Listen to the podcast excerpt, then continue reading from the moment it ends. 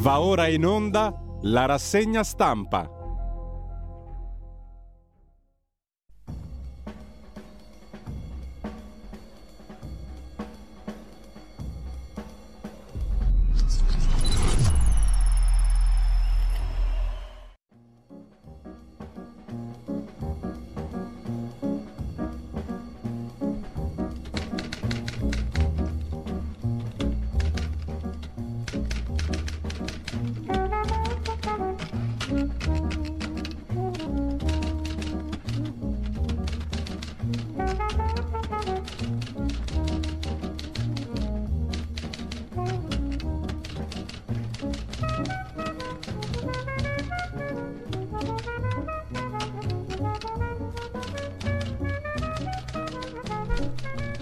Cordiale buongiorno a tutte le ascoltatrici e a tutti gli ascoltatori da Giulio Cainarca e ben trovati all'appuntamento con la rassegna stampa. Martedì 3 ottobre sono le 7.31 radiolibertà.net e per vedere cosa va in onda oggi pagina Facebook di Radio Libertà.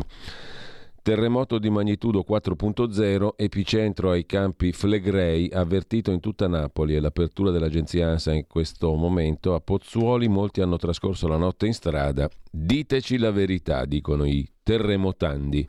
Ancora gente in strada, paura di rincasare. Questo è il titolo d'apertura dell'agenzia ANSA di stamani e poi Meloni basita dalla sentenza del Tribunale di Catania della giudice di Catania. Il governo la impugnerà e la giudice risponde a una questione giuridica, non personale, la giudice Yolanda Apostolico. La Russia è pronta a testare un missile nucleare. È l'allarme del New York Times. E a proposito degli Stati Uniti, Trump alla sbarra attacca i giudici, un processo farsa, poi vedremo meglio. Lampedusa ricorda la strage di migranti del 3 ottobre 2013, titola ancora l'agenzia ANSA, e poi l'ONU approva l'invio di una forza internazionale ad Haiti per almeno un anno, ma non è una missione delle Nazioni Unite, scrive l'agenzia ANSA ancora in prima pagina. Il Consiglio di sicurezza ha approvato la creazione di una forza internazionale ad Haiti a sostegno della polizia sopraffatta dalla violenza delle bande una missione non delle Nazioni Unite ma fortemente richiesta. A proposito di criminalità poi vedremo qualcosa di molto più vicino a noi in Svezia. Ma ci arriviamo, intanto sempre dal primo piano dell'agenzia Sabari sparano al prof con pistola di plastica sospesi i due studenti. La decisione presa dal consiglio di classe è straordinario. Dopodiché sui migranti il compagno del premier Giorgia Meloni Gianbruno parla di transumanza e poi si scusa, d'altronde non è per niente oggetto di attenzione da parte di alcuno, quindi non doveva assumere particolari cautele. Gian Bruno, un'altra gaffa, tra virgolette, sembrano quasi studiate, in ogni caso poco ci importa. Primo piano della cronaca dell'ANSA con la scuola invasa dalle nutrie nel milanese. Tra i tanti problemi strutturali e di organico che assillano le scuole è grottesco ciò che capita in una scuola del milanese, genitori e figli alle prese con un'ingombrante presenza, numerose nutrie che circolano nel cortile della scuola. Sempre dal primo piano dell'ANSA Economia, il mercato dell'auto cresce, Stellantis vende di più, ma produce in Francia e non in Italia.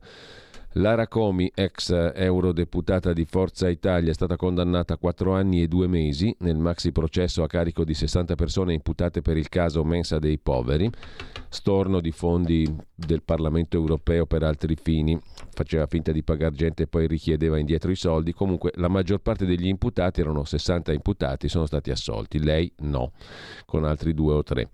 Sempre dal primo piano dell'agenzia ANSA, poi oltre al ritorno a scuola, che è una rubrica a parte, non c'è molto altro da segnalare, per cui andiamo a vedere intanto una notizia che dà in esclusiva la stampa di oggi e che riguarda il Corriere della Sera, o meglio la figlia dell'editore del Corriere della Sera, Urbano Cairo. Festa della Milano Bene, stupero. Un 27enne condannato a 4 anni. La violenza avvenuta nella casa della figlia di Urbano Cairo. La giovane, la figlia dell'editore del Corriere della Sera, difende l'accusato. È un caro amico, non farebbe mai una cosa simile. Tre ragazzi, due ragazze, fra cui Cristina Cairo, vanno a casa di quest'ultima. Una delle ospiti si risveglia al mattino mentre un ragazzo le sta facendo violenza. Condanna a quattro anni e due mesi per il violentatore. Cristina Cairo difende il condannato e questo lo sottolinea La stampa, pagina 20, l'accusa è di violenza sessuale, la condanna dell'imputato in abbreviato venerdì 4 anni e 2 mesi, vittima una studentessa universitaria non ancora 25enne, dopo una serata trascorsa a bere tra diversi locali del centro di Milano, si sveglia all'alba su un divano letto ubriaca, stordita, con un ragazzo addosso che sta abusando di lei. Il ragazzo Edoardo Bocconiano, fiorentino 27enne, lei non lo conosce nemmeno, ma è un carissimo amico della padrona di casa la figlia del presidente di Rizzoli Corriere della Sera Torino Calcio, Urbano Cairo, il quale non ha nulla a che vedere con quel che è successo. Le indagini non l'hanno mai neppure sfiorata, la figlia di Cairo. Era in casa quando si sarebbe verificata l'aggressione. Cortesie tra editori, diciamo così, e la cosa riguarda, ricorda anzi molto fatti simili, Ciro Grillo, il figlio naturalmente del Presidente del Senato e via dicendo di Ignazio La Russa. Andiamo a vedere le prime pagine dei quotidiani a proposito di editori. Il quotidiano dei Vescovi, Avvenire, apre con il fallo di reazione, così è catalogato, di Giorgia Meloni contro il giudice Iolanda Apostolico. Sale la tensione dopo la sentenza che a Catania ha dichiarato illegittimo il trattenimento di tre migranti tunisini. La Premier si dice basita per le motivazioni incredibili. La Lega annuncia un'interrogazione al ministro Nordio e attacca la giudice apostolico, autrice della sentenza. Lei ribatte, questione giuridica, non personale. Lampedusa ricorda i dieci anni dal naufragio con 368 vittime. A centro pagina la questione degli armeni, la via senza ritorno. Il pezzo di Antonia Arslan, percorrendo la lunga strada che collega l'Armenia con l'Arzak, come gli armeni chiamano il Nagorno-Karabakh, la sinuosa lunga via che oltrepassa le altissime montagne del Caucaso, fiancheggiata talvolta da ruscelli deliziosi che scorrono fra l'erba, altrove da scoscendimenti impressionanti, altrove ancora da file di vispe mucche che ogni tanto decidono di attraversare la strada, a un certo punto è d'obbligo una sosta obbligata davanti a uno strano monumento, scrive Antonia Arslan, pagina 7 del quotidiano Avvenire. I colloqui di pace e duratura in Nagorno-Karabakh sono stati auspicati eh, dal uh, Papa mm, e mm, peraltro eh, vi segnalo eh, il bellissimo pezzo, come sempre, scrive divinamente, tra l'altro, non devo dirlo io naturalmente, una grande scrittrice, Antonia Arslan. L'odio anti-armeno si intreccia con l'odio anticristiano, risorgente incubo di annientamento non solo fisico, ma che coinvolge la memoria della sua identità e della sua fede. Una lunga strada senza ritorno, quella che porta all'abbandono dell'Artsakh o Nagorno-Karabakh, che dir si voglia. Sempre dalla prima pagina di Avvenire, poi coppie gay, donne prete, il Papa scioglie i dubbia. Domani si apre il sinodo, il matrimonio è unione esclusiva, stabile e indissolubile tra un uomo e una donna. Così il Papa nelle risposte ai quesiti, tecnicamente i dubbia, presentati nel luglio scorso da cinque cardinali conservatori, Brandmüller, Borke, Sandoval Iniges, Sara e Zenze Kyun. Le questioni su cui i cardinali conservatori hanno interpellato il pontefice riguardavano la divina rivelazione, la benedizione delle unioni tra persone dello stesso sesso, la sinodalità come dimensione costitutiva della Chiesa, l'ordinazione sacerdotale delle donne, la necessità del pentimento per ricevere la soluzione sacramentale. Sulle coppie gay bisogna discernere su richieste di benedizione che non trasmettano un concetto errato di matrimonio, risponde il Papa, perché quando si chiede una benedizione si sta esprimendo una richiesta di aiuto a Dio, una fiducia in un padre che può aiutarci a vivere meglio. Il no alle donne prete non è una definizione dogmatica, eppure deve essere accettata da tutti, dice il pontefice, anzi scrive rispondendo ai cinque cardinali, ai dubbia. Dai dubbia passiamo al Corriere della Sera che si occupa di sbarchi. In apertura si tratta con eh, Berlino sulla questione dei migranti L'ex super ministro del tesoro della CDU, Schäuble, presidente del Parlamento già a sua volta, invita a rivedere il sistema dei sussidi.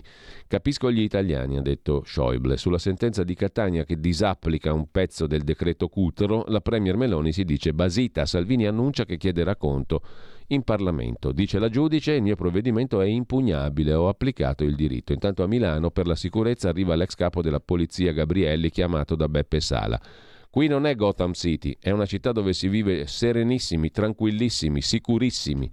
Tant'è vero che chiamano l'ex capo della polizia per cercare di fare qualcosa. Sarà fuffa, sarà sostanza, staremo a vedere. Mentre Mosca testa un missile a propulsione nucleare, scrive anche il Corriere in prima pagina. Aldo Cazzullo straincazzato perché non trova mai il taxi. Nelle nostre città ormai è quasi impossibile prendere taxi. E poi il premio Nobel per la medicina a Katalin Caricò e Drew Weissman per i vaccini mRNA contro il Covid. 11 mesi per mettere a punto un rimedio immunizzante che ha salvato molte vite. Il valore dei loro studi non è servito solo per la pandemia, scrive il Corriere in prima pagina, ma potrebbe portare a una svolta per la malaria e i tumori. Poi vediamo qualche commento non proprio in linea nel corso della rassegna stampa, mentre un'altra scossa spaventa Napoli, fuga nelle strade e poi l'ira di Trump alla sbarra per frode, per aver gonfiato i valori delle proprie società e quindi aver guadagnato su affidamenti in banca. 250 milioni gli chiedono indietro, mentre il Fatto Quotidiano apre con la giudice, naturalmente che ha sempre ragione, lapidano la giudice perché fa il suo dovere, Meloni e i suoi giornali, come B col trattamento mesiano. Chi non se lo ricorda se lo vada a guardare, tutta roba da fattoidi. Decreto migranti, la Premier contesta all'Apostolico cose mai scritte, il governo minaccia un'ispezione, ma per fortuna c'è il CSM che apre una pratica a tutela del magistrato, della magistrata. Cosa curiosa, il governo eredita da Mario Draghi, il migliore dei migliori, un buco di 4 miliardi di euro per il gas comprato a prezzi troppo alti, impossibile da rivendere secondo il fatto quotidiano. L'autorità dell'energia Arera ha precisato che tocca al governo rifondere, cioè pagare SNAM e gestore GSA. Facce da super bonus, titola ancora il fatto in prima pagina, il governo vuole prorogarlo per i condomini.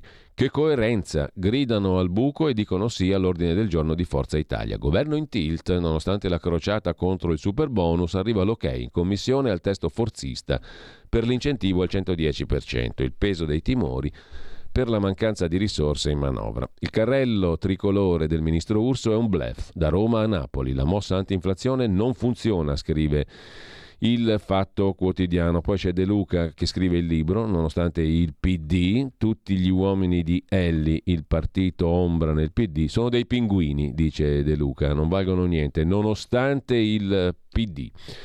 16 morosi di Forza Italia che non pagano le quote al partito, da Occhiuto alla ministra Casellati, partito a casse vuote. Poi San Giuliano lo snobbano tutti, il ministro della cultura, e lui è furioso. Ci devo essere, devo andare di qui, devo andare di là, ma non mi chiama nessuno. Ho l'andrina in casa, denuncio mio nipote, basta. L'Ocri rifugio Caritas per donne maltrattate. D'andranghetisti. I birilli atlantisti, invece, è il titolo del pezzo di Marco Travaglio sull'ultimo audace colpo dei soliti noti che è riuscito a resuscitare in Slovacchia lo sputtanatissimo ex tre volte premier Robert Fico, che praticamente ha il nome uguale all'ex presidente della Camera in Italia Roberto Fico, affiliato ai socialisti europei, che ora, siccome ha vinto, vogliono espellerlo. Fiero avversario delle armi all'Ucraina e dell'Ucraina nella Nato, popolarissimo per lo slogan a pronta presa, prima gli slovacchi, gli altri si fottano.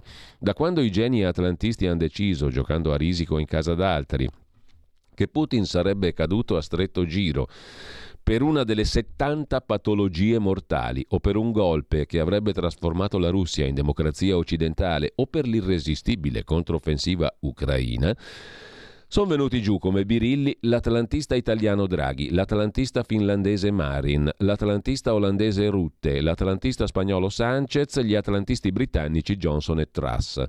Intanto l'atlantista francese Macron ha perso la maggioranza, l'atlantista tedesco Scholz se la vede bruttissima, l'atlantista per eccellenza Biden non si regge neanche in piedi. In Africa si susseguono un golpe dopo l'altro al grido di abbasso la Francia, viva Putin! E in Brasile è tornato Lula, altro nemico delle armi all'Ucraina, al fiere dei BRICS con India, Cina, Russia, Sudafrica e altri sei paesi che puntano a scaricare il dollaro più 40 in lista d'attesa, un trionfo. Anziché domandarsi perché il mondo si ribella ai loro diktat, fare autocritica, cambiare politica, i buoni con la B maiuscola perseverano con la tecnica più puerile e suicida, cercano cattivi lontano da sé, se li inventano con paroloni vuoti nell'illusione di esorcizzarli. Dagli addosso che continuano a vincere questi qua.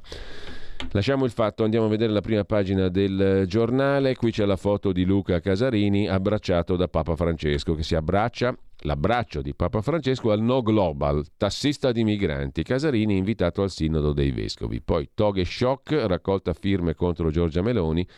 La giudice del Tribunale di Catania, che ha fatto a Brandelli il decreto Cutro nel mirino del centrodestra, si difende. Questione giuridica, non fatto personale. In serata, scrive Felice Manti, arriva il documento di una decina di togati magistrati del Consiglio Superiore della Magistratura che chiedono l'apertura di una pratica a tutela della dottoressa Yolanda Apostolico. Borsellino scoprì cose tremende, lo dice il legale di famiglia. Lo racconta Luca Fazzo, ma poi lo ascolteremo perché sono due sedute della commissione antimafia che vale la pena di ascoltare integralmente. Hanno parlato i legali della famiglia Borsellino e Lucia Borsellino.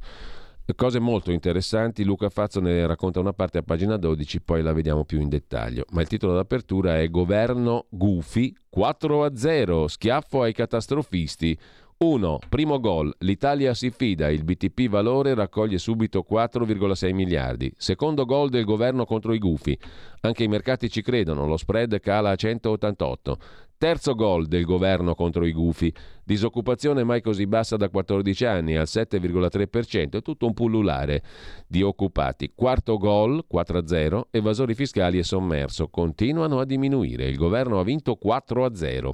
Daniele Capezzone ha scritto un libro, La sinistra dei neopuritani, ha creato l'ossessione per il ritorno del fascismo.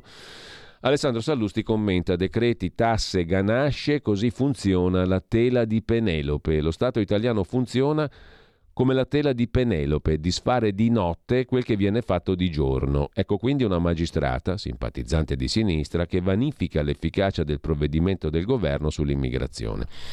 In primo piano ancora sul giornale Osvaldo De Paolini arriva l'offerta pubblica di acquisto su autostrade, il governo smentisce ma puntini puntini autostrade in vendita punto di domanda se ne occupa Osvaldo De Paolini pagina 1 pagina 5 Matterino Dogliani, imprenditore, gruppo Fininc, starebbe per fare l'offerta sulle autostrade d'Italia.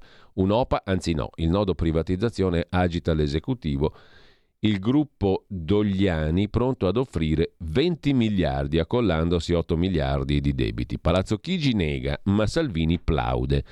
Fininc è la finanziaria capogruppo di Matterino Dogliani, divenuto protagonista delle cronache autostradali per le prove muscolari esibite alla conquista di nuove concessioni.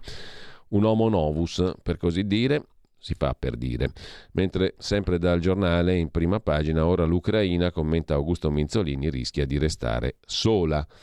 Lasciamo il giornale, andiamo a vedere anche il giorno, Nazione, Resto del Carlino, il quotidiano nazionale, migranti, il governo contro i giudici e poi il grande salto. Simon Biles, 26 anni, ha sfidato i demoni interiori della depressione e è tornata ad essere la più grande ginnasta al mondo. La ginnasta Biles dal blocco mentale alla storica impresa. Finora il carpiato Yurchenko era riuscito soltanto agli uomini. Caso mensa dei poveri stangata per l'ex eurodeputata di Forza Italia Lara Comi, condannati in 11 su 62, cioè 50 assolti e poi Milano Cortina 2026, le Olimpiadi, il nodo degli extracosti, già ci siamo, 40 milioni in più chiede Coima, l'appello a Roma, ora i rimborsi, a Milano arriva Gabrielli, ma non è come Gotham City, Milano è una meraviglia di sicurezza. E perché chiamiamo l'ex capo della polizia? Allora se tutto va bene, Madama la Marchesa Sala? Boh, lo chiamiamo così, tanto per fare un po' di folklore. Il mattino di Napoli mette in primo piano il presidente De Luca, il suo libro contro il PD, anzi nonostante il PD, duello finale fra De Luca e il PD in un libro, dopo le polemiche con i vertici alla festa del partito. Sul profilo Facebook di De Luca trovate un'ora e mezza di esilarante come sempre ed efficacissima naturalmente performance del governatore della campagna contro il suo partito. Lasciamo la prima pagina anche del mattino di Napoli, il tempo di Roma apre con il salvadanaio Italia ovvero siamo in crescita continua. L'Italia non è mai stata così bene. I cittadini investono nel paese.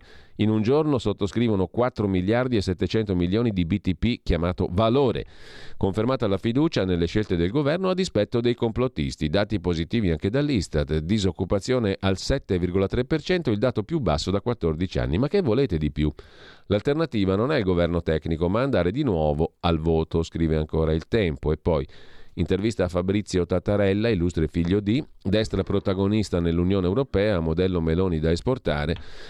C'è un tema invece che riguarda purtroppo molte persone, il viaggio nel mondo del gioco, ludopatici sempre più giovani, ne ricoveriamo 30 al mese. A affermare Tutto questo è il dottor Marco Di Nicola del centro dipendenze dell'ospedale Gemelli di Roma. Ogni mese su 30 nuovi pazienti, almeno 5 sono ludopatici. Infine, sempre dalla prima pagina del tempo di Roma c'è chi favorisce i migranti illegali, ha detto il Premier Meloni alla giudice di Catania Apostolico. E Salvini, se una toga sbaglia, va punita dal tempo a Repubblica. La Repubblica apre la sua prima pagina sulla sanità, manovra senza soldi, governo sotto accusa. Nella nota aggiornamento al documento Economia e Finanza tagli alla sanità per 2 miliardi. I governatori delle regioni lanciano l'allarme e Zaia dice è una questione di civiltà. Poi vedremo l'intervista al presidente della giunta veneta Luca Zaia. Monito di Mattarella. Cosa fa un presidente che si rispetti? Monita, fa moniti, emette moniti che non sono nocivi. Eh? Il servizio sanitario è un patrimonio prezioso da difendere. Un italiano su tre paga visite e analisi. E sempre dal primo piano della Repubblica la foto di Drew Weissman e Katalin Caricò, insigniti del Nobel per la medicina 2023, gli scienziati che salvarono il mondo per i vaccini contro la Covid.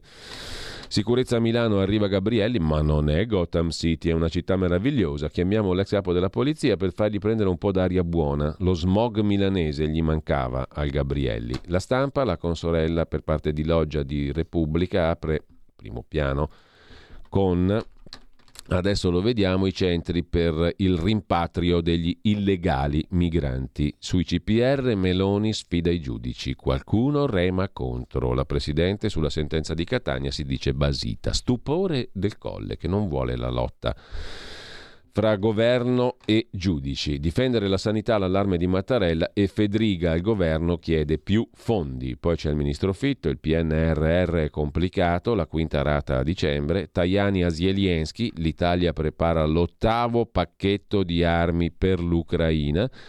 Zaia, così diventiamo il campo profughi dell'Unione Europea in tema di immigrazione e poi la moglie di Mattia Feltri, Annalena Benini, nuova direttora del Salone del Libro, ha licenziato tutti i collaboratori del precedente direttore Nicola La Gioia via mail, ha, ha allontanato i più ideologizzati, i più compagnucci, staremo a vedere, così scrive la stampa. Stampa che ospita anche il marito naturalmente con la rubrica Il buongiorno di Mattia Feltri dedicata oggi alla solitudine ovvero la decisione del Tribunale di Catania che disapplica i decreti anti-immigrazione, era stata ampiamente pronosticata, scrive Mattia Feltri e ora è ampiamente condivisa dai costituzionalisti, ma una seria ragione per lamentarsi Giorgia Meloni ce l'ha in pieno, perché questa giudice ha manifestato negli anni tutta la sua ostilità contro la destra, contro Salvini, contro il governo, ha chiesto che Salvini fosse sfiduciato, era pro migranti, contro la destra, una così, ha la serenità di giudicare. Vale il discorso Vannacci, esistono categorie, magistratura, forze armate, forze dell'ordine, alle quali è richiesto non solo di essere, ma di apparire imparziali. I magistrati hanno perso la fiducia dei cittadini perché il loro enorme potere è, o quantomeno appare, un abuso di potere, scrive Mattia Feltri sulla stampa di stamani. Dalla stampa c'è poi Giuseppe Remuzzi, professore del Mario Negri di Bergamo, che risponde sulla questione dei geni di Neanderthal ai dubbi espressi da un altro genetista, il professor Piazza di Torino, che si è detto perplesso circa il fatto che la Covid nella bergamasca avesse colpito molto per via del gene dell'uomo di Neanderthal che lì è diffuso tra i bergamaschi. E oggi risponde il professor Remuzzi. Mentre lasciamo la prima pagina della stampa, andiamo a, lasciamo la prima pagina della stampa con l'Occidente stanco verso l'indifferenza, è il titolo del pezzo di Domenico Quirico che poi vedremo meglio sulla questione ucraina. L'Occidente non è più tanto pro-Ucraina e poi Lucetta Scaraffia sul perché gli armeni non fanno notizia. Anche questo lo leggiamo dopo più in dettaglio. Siamo disponibili a difendere ogni animale in via di estinzione, ma non siamo disposti a fare nulla per gli armeni del Nagorno-Karabakh. Chi ha scritto che più di 100.000 armeni in pochi giorni stanno abbandonando come profughi la loro terra sbaglia. Lasciamo con ciò la prima pagina della stampa, dicevamo andiamo a vedere anche la verità. Verità apre il primo piano di oggi con i giudici per i quali i diritti dei migranti valgono più di quelli degli italiani. Il commento del direttore Belpietro, la Meloni va all'attacco e si dice basita dal provvedimento della giudice di Catania. La sentenza che libera quattro tunisini dal centro di trattenimento Fa a pugni, scrive Belpietro, con la logica e anche con le disposizioni europee, ma è coerente con l'ideologia che anima certi magistrati. È sempre più urgente una misura che preveda la loro responsabilità. Mattarella scimmiotta Schlein sulla sanità ma il re dei fondi, BlackRock americano, dice investiamo da voi. Il colle dà fiato all'argomento su cui batte da giorni la segretaria del PD, la sanità. La segretaria del PD dimentica i tagli veri fatti dai suoi governi, ministro Speranza, e attacca quelli finti dell'attuale. Intanto il numero uno di BlackRock smentisce i gufi sull'Italia. Te li qui un'altra volta, i gufi. Un Nobel per blindare i vaccini anti-Covid, titola a centro pagina la verità, il Nobel per la medicina a Caricò e Weisman per le ricerche sull'mRNA pro vaccini anti-Covid blinda la tecnologia dei vaccini del futuro nonostante le perplessità in ambito scientifico come quelle dell'oncologo Angus Dalgleish che denuncia un aumento dei tumori dopo la terza dose dei vaccini anti-Covid e lancia un appello, vanno vietati, consigliarli è incompetenza medica. Mazzuccato, la donna che sussurrava a Conte, dice col virus abbiamo fallito, proviamo con la crisi idrica. E poi andiamo in Canada con Giorgio Gandola, la censura del Premier Trudeau non finisce mai, ora controllerà anche lo streaming. Infine il sindaco Hot di Santa Marinella nella trappola delle criptovalute, il sindaco PD, la saga dell'autunno, scrive giustamente la verità in prima pagina. Adesso entrano anche le criptovalute nella storia a base di abusi, corruzione e un po' di sesso. Il Libero apre la prima pagina col PD che raccoglie firme per darci più migranti, una petizione del Partito Democratico, Sinistra Senza Frontiere, Asilo politico a chi cerca benessere. Meloni contro la magistratura che apre ai clandestini. Berlino chiude. Il presidente federale tedesco Steinmeier parla di limite agli ingressi. Il Papa ai gay, scordatevi il matrimonio. E poi il libro di Daniele Capezzone, direttore editoriale di Libero. Da oggi è in vendita in libreria. E basta con sto fascismo, il titolo del libro, cari compagni ci avete rotto, di Daniele Capezzone.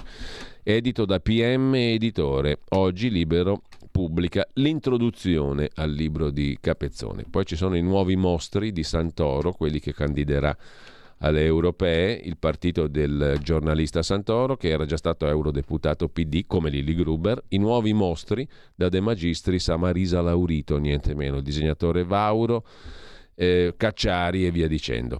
Un miliardo di poveri, li manterrà Schlein? Si domanda nell'editoriale Lorenzo Mottola. Chico Forti scrive a Libero, continua a lottare, a pagina 11 dal carcere americano.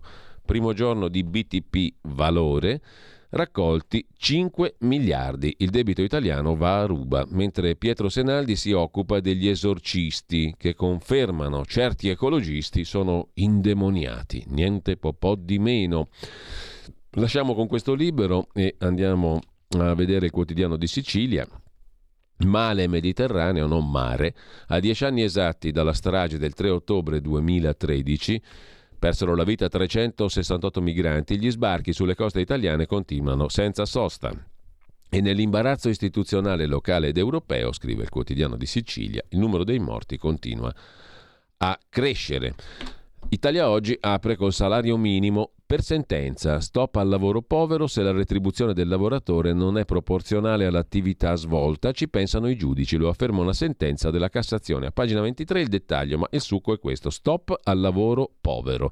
Il salario minimo costituzionale lo fissa il giudice per verificare se la retribuzione di un lavoratore è proporzionale all'attività svolta, il magistrato deve fare riferimento agli importi previsti dal contratto collettivo nazionale di categoria, ma può anche discostarsene quando la paga non può ritenersi ufficialmente sufficiente in base al principio ex articolo 36 della Costituzione. Lo dice la Corte di Cassazione.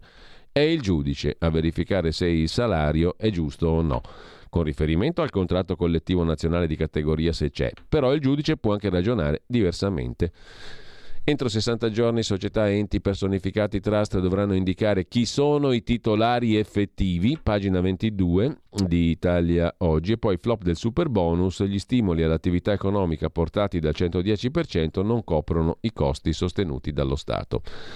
Il Sondaggio di Mannheimer, Meloni col 46% dei consensi va molto meglio di tanti leader del passato e poi il corsivo del direttore Magnaschi, diritto rovescio, il PD che grazie all'arrendevolezza di Silvio Berlusconi e dei suoi uomini era abituato a governare anche quando aveva perso le elezioni, continuando imperturbabilmente a inserire nei posti di responsabilità i suoi uomini, è a digiuno da un anno, cioè da quando è al potere Giorgia Meloni, che per il momento non ha code di paglia.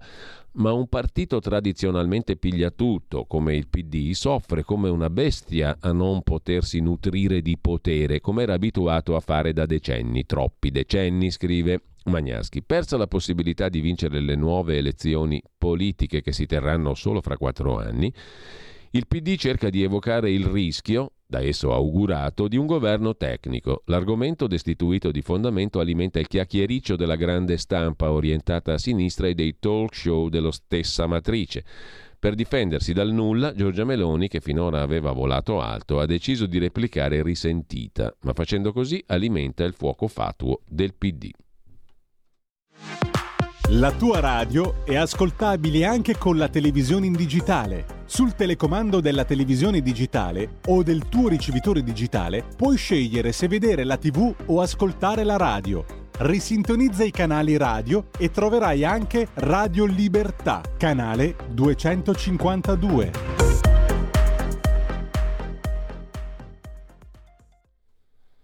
Tornando alle prime pagine, il Sole 24 Ore di oggi si occupa degli sconti IRPEF tagliati per chi ha redditi sopra i 100.000 euro. Il governo sta studiando una riduzione degli sconti fiscali sull'IRPEF a partire da 100.000 euro di reddito, non più 120.000, per coprire almeno una parte dei tagli di imposta per i redditi medio-bassi. Sotto esame le detrazioni, spese assicurative e donazioni, comprese quelle ai partiti tutela piena per le spese sanitarie, casa famiglia, risparmio energetico.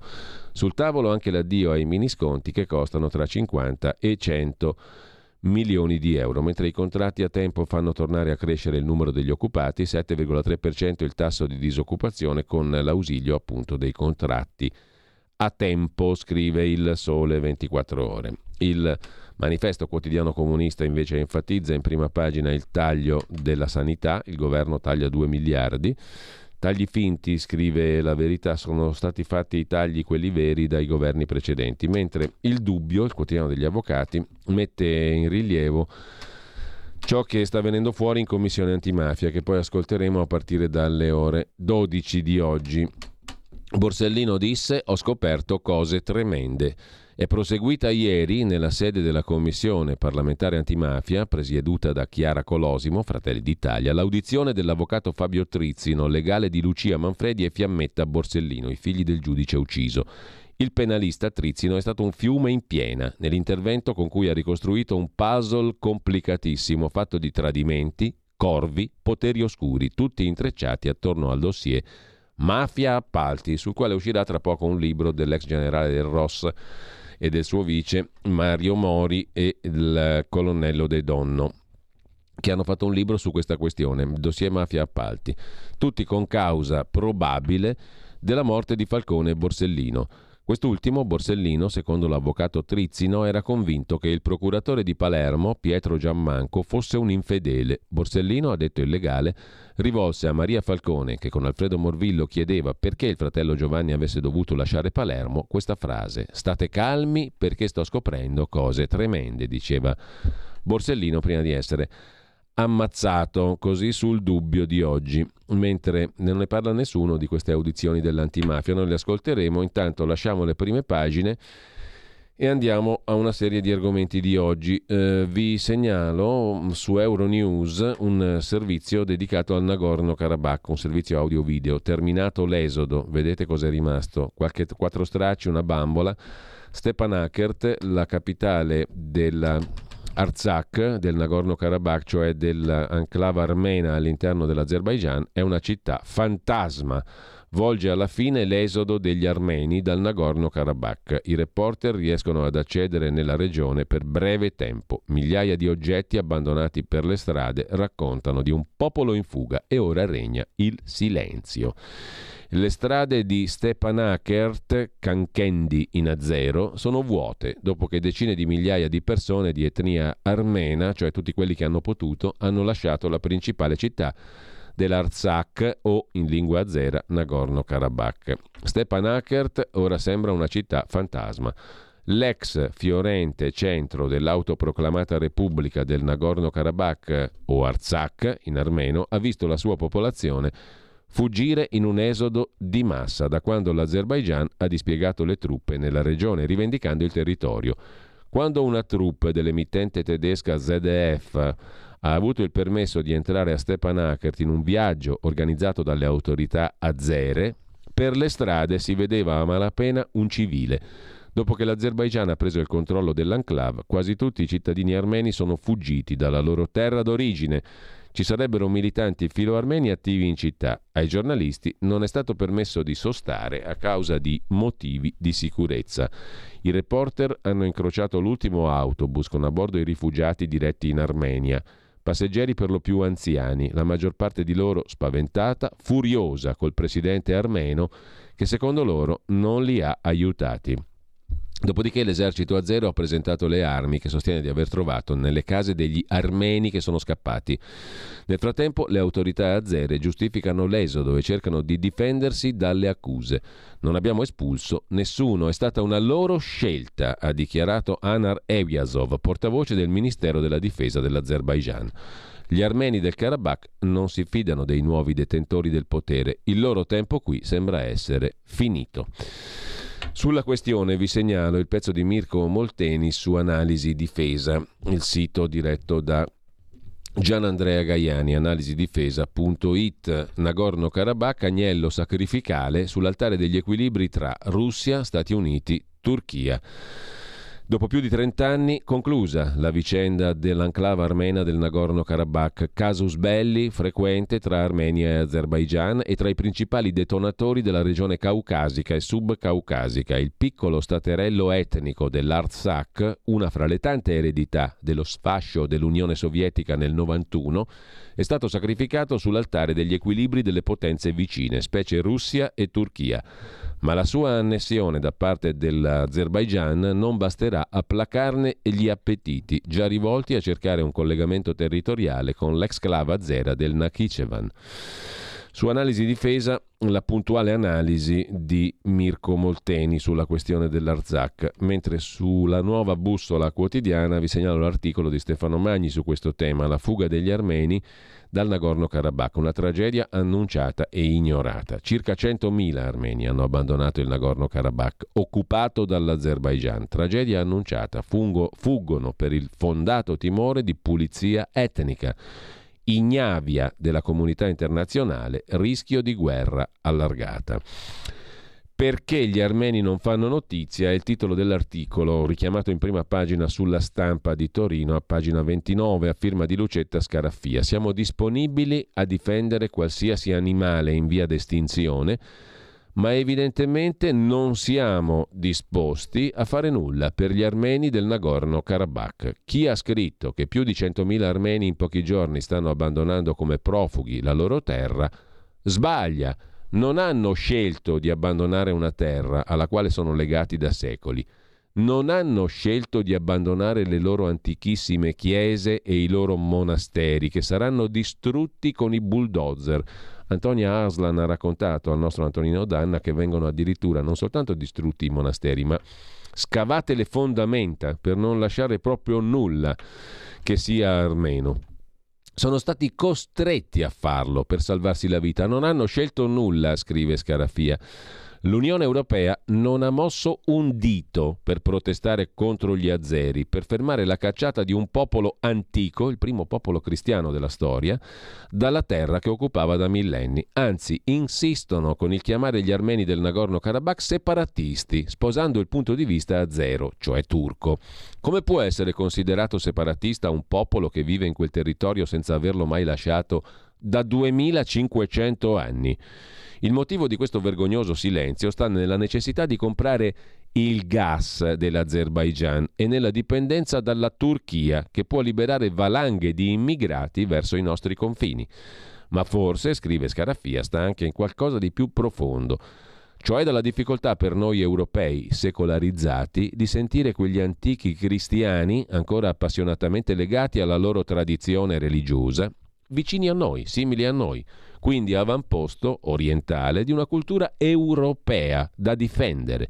Ci stiamo dimostrando indifferenti alla loro sorte, forse perché, continua Lucetta Scaraffia sulla stampa, da lontano ci appare strano che siano così legati alle loro croci, con i fiori, ai loro strani antichissimi riti e soprattutto che siano disposti a morire per non rinnegare la loro fede.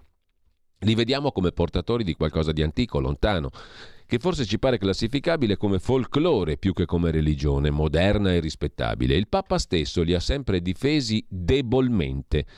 Del resto, prosegue Scaraffia, i ricchi regali con cui il governo azero si conquista le simpatie dei politici europei, condito da chili di fantastico caviale, forse sono arrivati anche in Vaticano, o almeno sono stati ben visti i soldi per i restauri delle catacombe di Commodilla e di alcuni dei preziosi beni artistici conservati in San Pietro l'Azerbaigian ha finanziato i restauri in Vaticano, tanto che la moglie del presidente azero, Aliyev, è stata insignita della più alta onorificenza vaticana riservata ai laici. Sì, conclude Lucetta Scaraffia, in questo mirabile articolo a pagina 29 della stampa di oggi, sembra proprio che il dolore degli armeni infastidisca tutti e tutti pensino che comunque non sono affari che ci riguardano come europei e invece ci riguardano e ci riguarderanno. I turchi non nascondono il progetto di conquistare l'intera Armenia, considerata un'inutile enclave incuneata nel mondo islamico. Il progetto di genocidio, che sembrava sventato dopo la Prima Guerra Mondiale, troverà completa realizzazione sotto i nostri occhi indifferenti. Per la seconda volta l'Europa volta la testa davanti a un crimine contro l'umanità, a un attentato alla sopravvivenza di un popolo intero. L'Occidente, conclude Lucetta Scaraffia, pagina 29 della stampa di oggi, l'Occidente è pronto a rinnegare perfino le proprie origini pur di non pagare il prezzo che il coraggio comporta. Infine, sulla questione più in generale dell'Ucraina, uh, alla quale abbiamo accennato prima, per tornare a Gianandrea Gaiani, direttore di analisi difesa.it, vi segnalo il suo articolo sulla nuova bussola quotidiana di oggi. Campi di battaglia, scenari politici, guerra in salita per Kiev, per l'Ucraina, il bilancio della controffensiva ucraina è di gravi perdite a fronte di guadagni irrisori di territorio e intanto in Europa e negli Stati Uniti il sostegno all'Ucraina perde terreno come dimostrano anche le elezioni in Slovacchia. Su questo tema c'è da segnalare pure L'articolo di Domenico Quirico sulla stampa di Torino di oggi a pagina 15, La stanchezza dell'Occidente è il titolo. L'ostruzionismo repubblicano negli Stati Uniti per non dare più soldi all'Ucraina, i paesi sovranisti europei che si sfilano, vedi la Slovacchia, Zelensky è più solo punito perché arrogante e l'Unione Europea non sa costruire una tregua, scrive Quirico.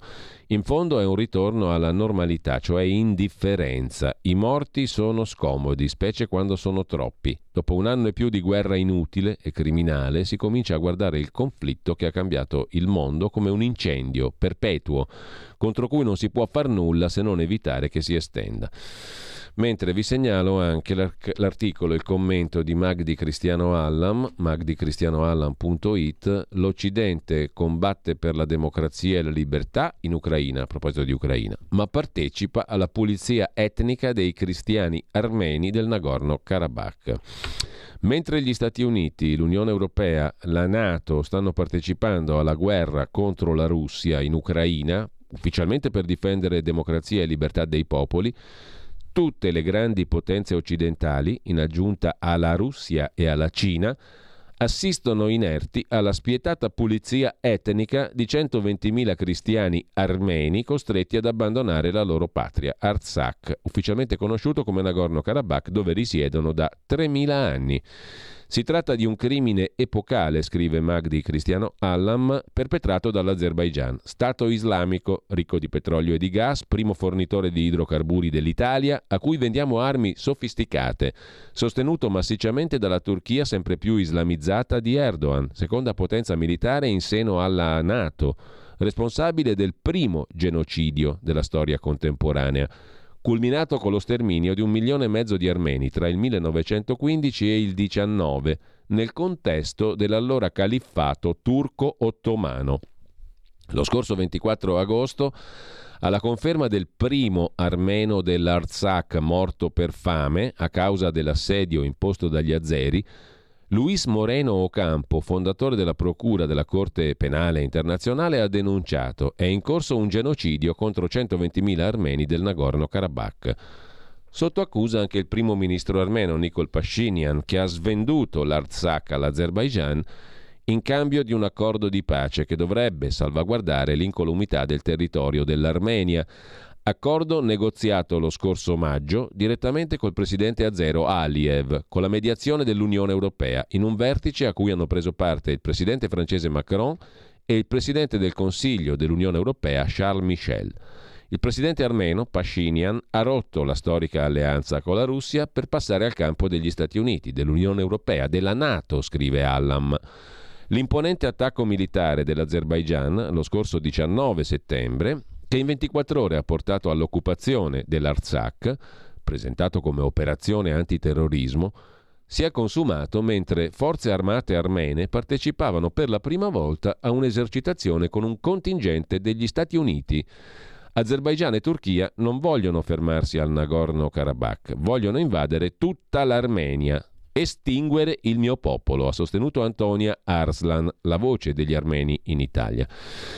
In questo contesto, prosegue Magdi Cristiano Allam, il silenzio dell'Italia si spiega con il fatto che è il principale partner commerciale dell'Azerbaigian nell'importazione di petrolio greggio e prodotti del petrolio. Il 51,9% delle esportazioni dell'Azerbaigian sono dirette in Italia fin dal 2003 L'Italia esporta in Azerbaigian tubi per il settore petrolifero, tabacco, cuoio, mobili. Eni Agip ha preso parte alla costruzione dell'oleodotto Bakut Tbilisi Ceyhan, la cui cerimonia ufficiale d'apertura si è tenuta nel 2006.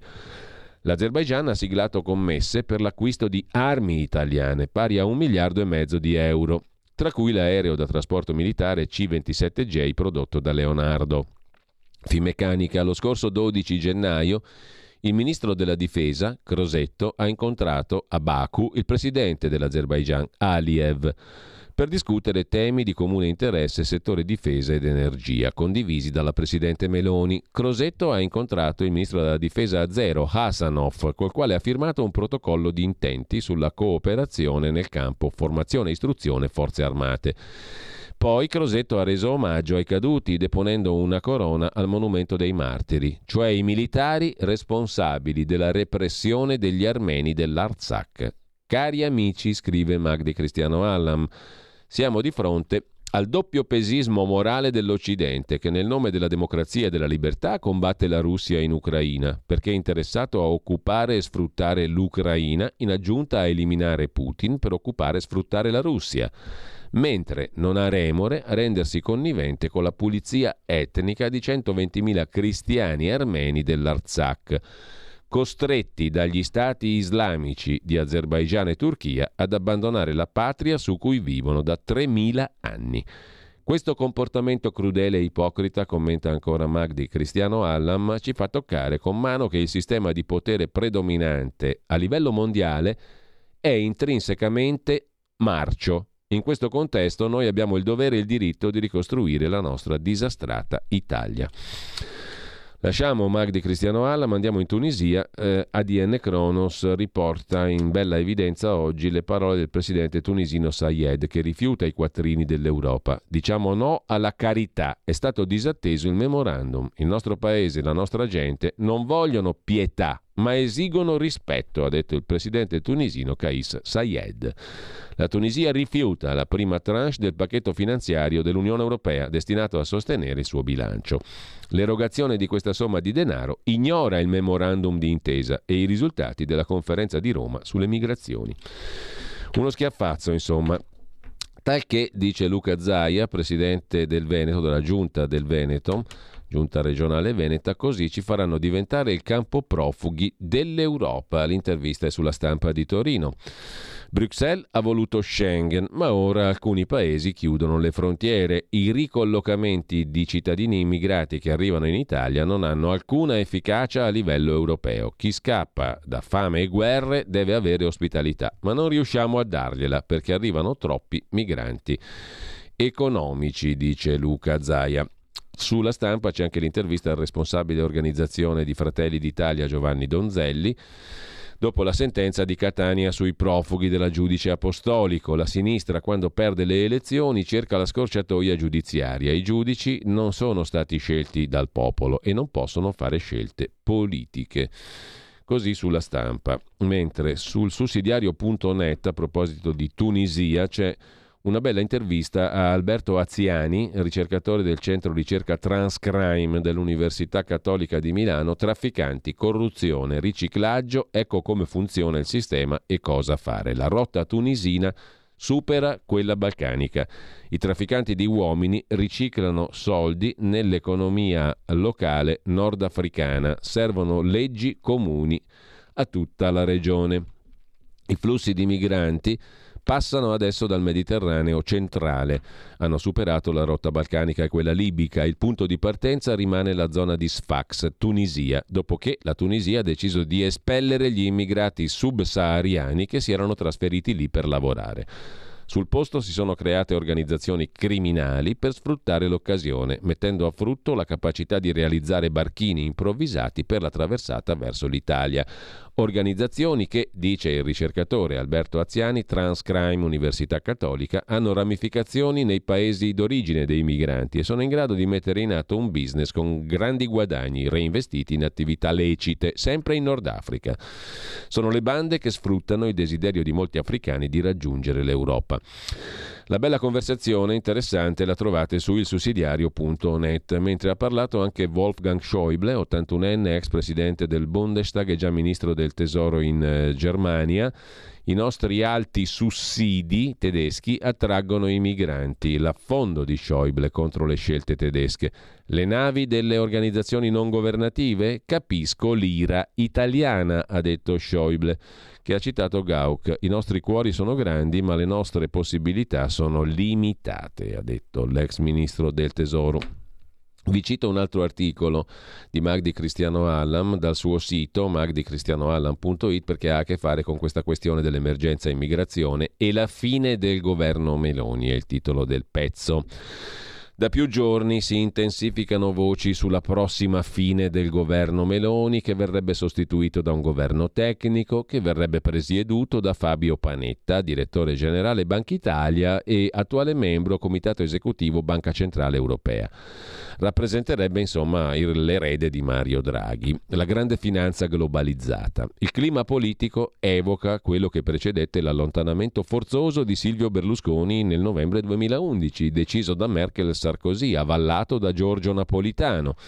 Berlusconi fu sostituito, come tutti ricordano, da Mario Monti. A poco meno di un anno dal suo insediamento, scrive Allam, dobbiamo prendere atto che complessivamente l'operato del governo Meloni è stato deludente, anche per chi l'ha votata, sulle questioni prioritarie guerra in Ucraina, sostenibilità, stato sociale, pensioni, sanità, scuola, gestione immigrazione, tracollo demografico.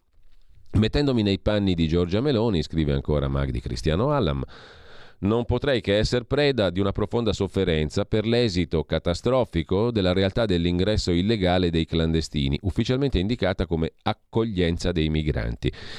I dati del Ministero dell'Interno attestano che dal 1 gennaio al 29 settembre di quest'anno sono entrati illegalmente in Italia 133.171 clandestini contro i 71.000 dello stesso periodo 22 e 46.000 del 21.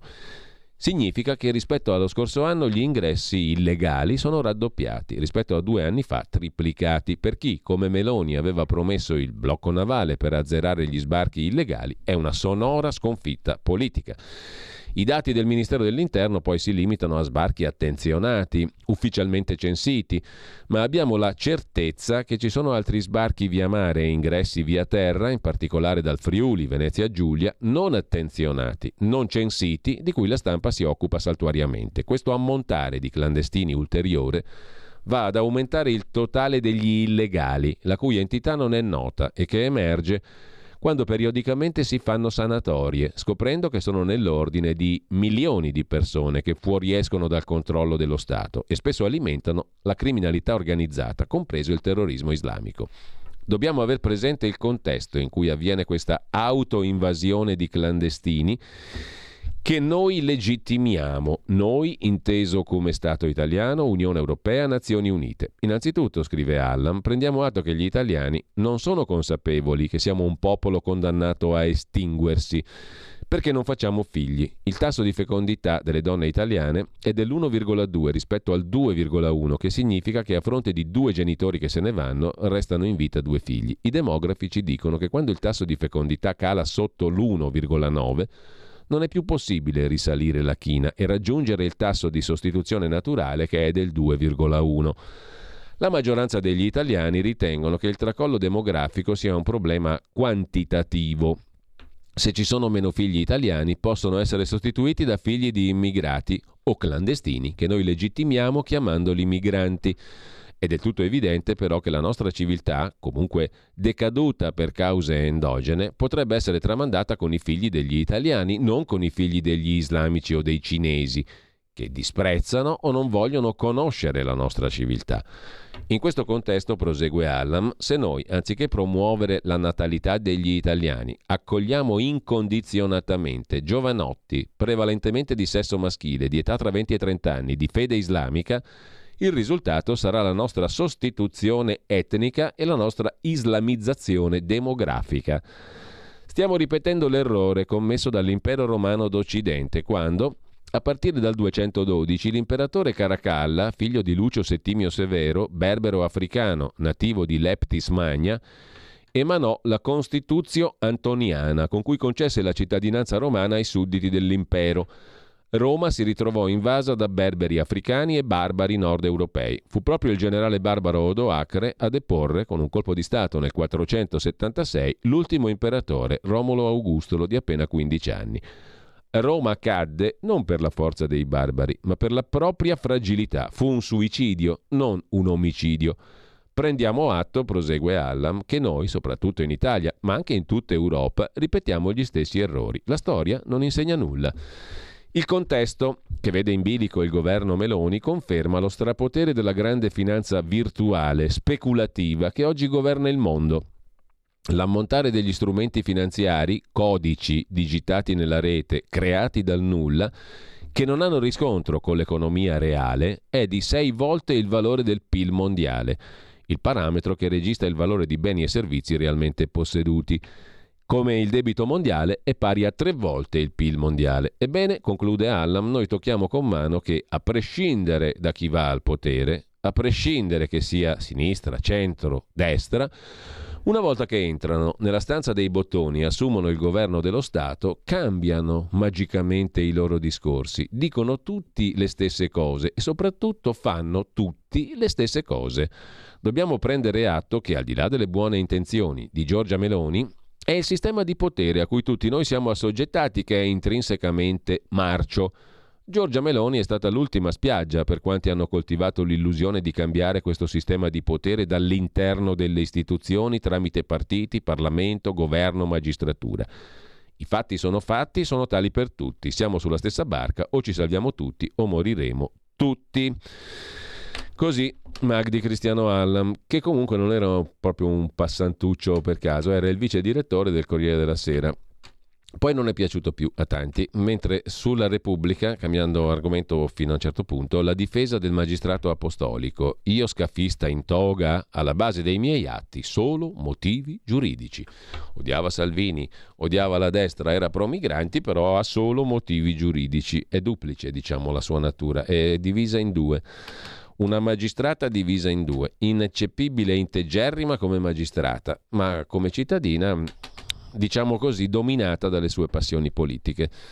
È capacissima di tirare una bella linea. Quando fa la magistrata è integerrima. La magistrata accusata dal governo. Non mi lascio condizionare dalle mie idee, dice appunto la magistrata. Il marito lavora in tribunale. Puntano a indebolire le sentenze. Ma davvero mi hanno chiamata scafista in toga? Mi viene quasi da ridere, dice la dottoressa Apostolico, secondo quel che riporta oggi Alessandra Ziniti su Repubblica, pagina 9. Ieri mattina Apostolico si è sfogata con una collega.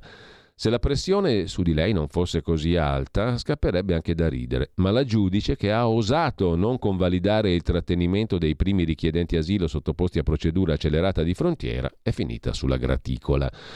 Accusata di aver firmato un provvedimento condizionata da un'appartenenza politica che non ha come testimonia il fatto che in 30 anni di carriera non ha mai avuto una tessera di alcuna corrente della magistratura.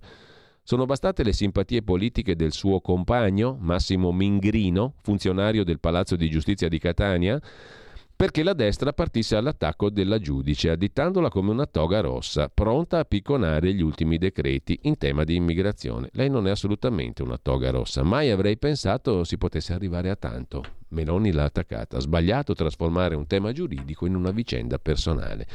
Ella è integerrima, imperturbabile, atarassica. Stai ascoltando Radio Libertà. La tua voce libera, senza filtri né censura. La tua radio.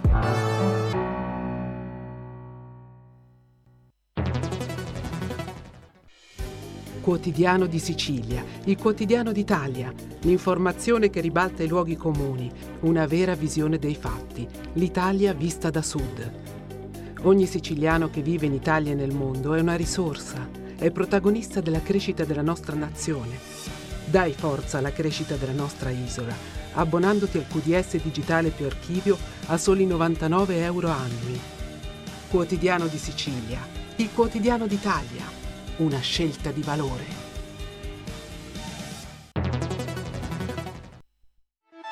Stai ascoltando Radio Libertà, la tua voce libera senza filtri né censure, la tua radio.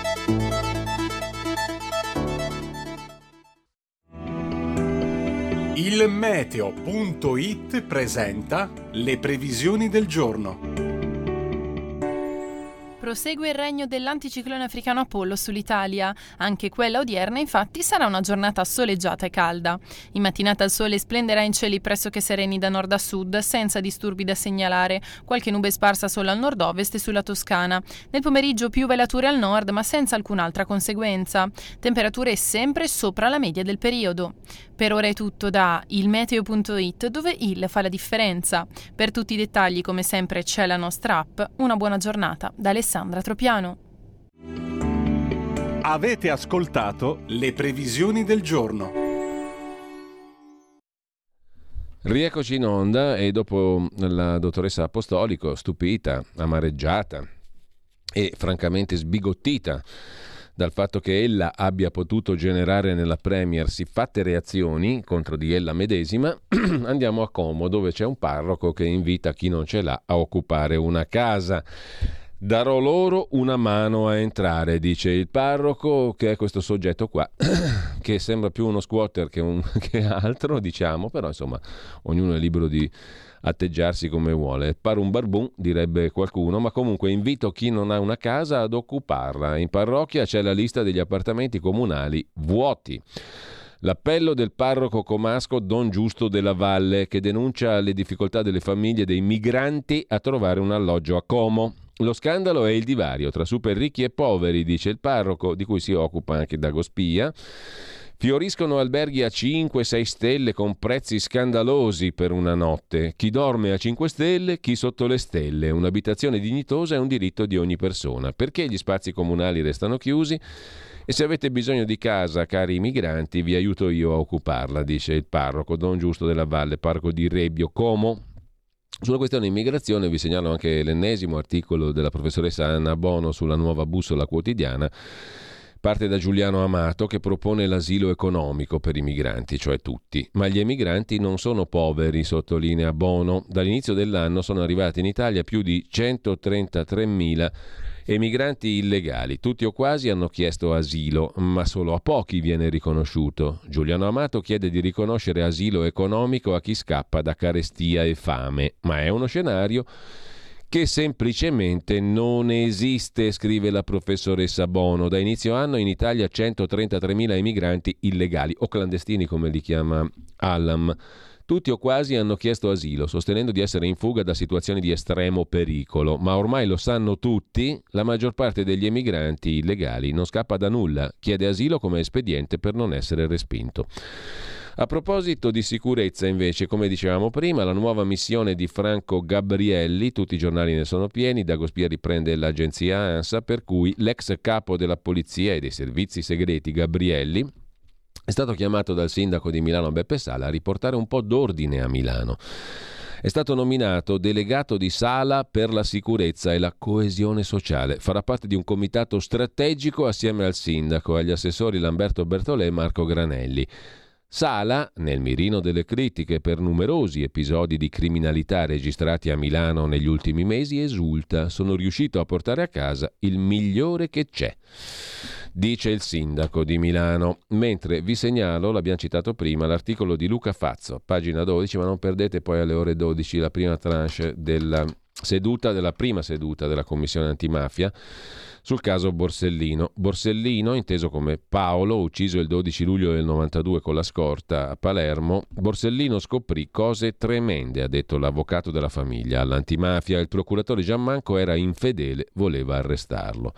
La ricostruzione attribuisce al dossier Mafia Appalti la strage di Via D'Amelio. Secondo l'avvocato della famiglia Borsellino, il magistrato si era rivolto in segreto ai vertici del ROS, Mori De Donno, che usciranno tra poco con un libro. Altro che la fantomatica trattativa Stato-mafia. A 30 anni di distanza e passa i tasselli di verità vanno a posto e dicono che l'uccisione di Paolo Borsellino della sua scorta non fu il favore di Cosa Nostra a chissà quali poteri occulti dello Stato, ma un'operazione militare con un obiettivo, impedire le indagini sul dossier Mafia Appalti, insabbiato dai vertici della Procura di Palermo. Il capo della procura Giammanco era talmente coinvolto nell'insabbiamento che avrebbe dovuto essere arrestato e invece il 16 luglio del 92 alle 16.58 in via D'Amelio l'autobomba della mafia massacrò Borsellino e i suoi agenti. Il procuratore capo rimase al suo posto. Sono parole tremende, pronunciate ieri davanti alla Commissione parlamentare antimafia da Giovanni Trizzino, avvocato palermitano. A renderle pesanti, scrive il giornale, c'è il fatto che provengono da un uomo che storia e protagonisti li ha studiati a fondo. Trizzino è marito di Lucia Borsellino. È l'avvocato di tutta la famiglia del magistrato ucciso, compresa la figlia Fiammetta che alla leggenda della trattativa Stato-mafia non ha mai creduto e ha sempre indicato la radice della morte del padre in quell'inchiesta sugli appalti mafiosi, sulle contaminazioni tra imprenditoria del nord, Ferruzzi in testa e capitali della mafia, che andava fermata ad ogni costo. Così sul giornale, ma dal giornale a proposito di criminalità andiamo in Svezia, vi dicevo prima, la Svezia, e lo racconta Europa Today, schiera l'esercito per fermare i cartelli della droga. Pensate, in Svezia ci sono stati 130 attentati in un anno, praticamente più di uno ogni tre giorni. L'ultima bomba è esplosa a Stoccolma e ha ridotto in macerie un'intera casa. Nel solo mese di settembre sono state uccise 12 persone, appunto una ogni tre giorni. Due bombe esplose il 2 ottobre nelle zone periferiche di Stoccolma, i quartieri Hässelby e Fuldersta. Secondo i media svedesi, le esplosioni sono collegate alla guerra tra bande in corso nel paese. Bande soprattutto guidate da nuovi svedesi, mettiamola così.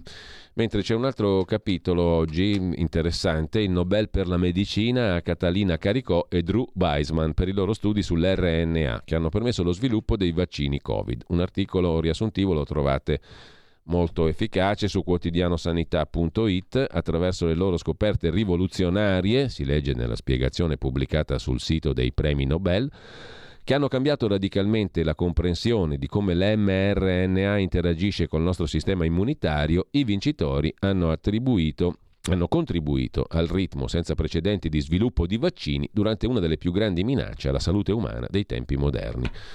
non si vaccina durante le pandemie, no? Però questi sono insegnamenti antichi. Adesso invece dobbiamo dire l'esatto contrario.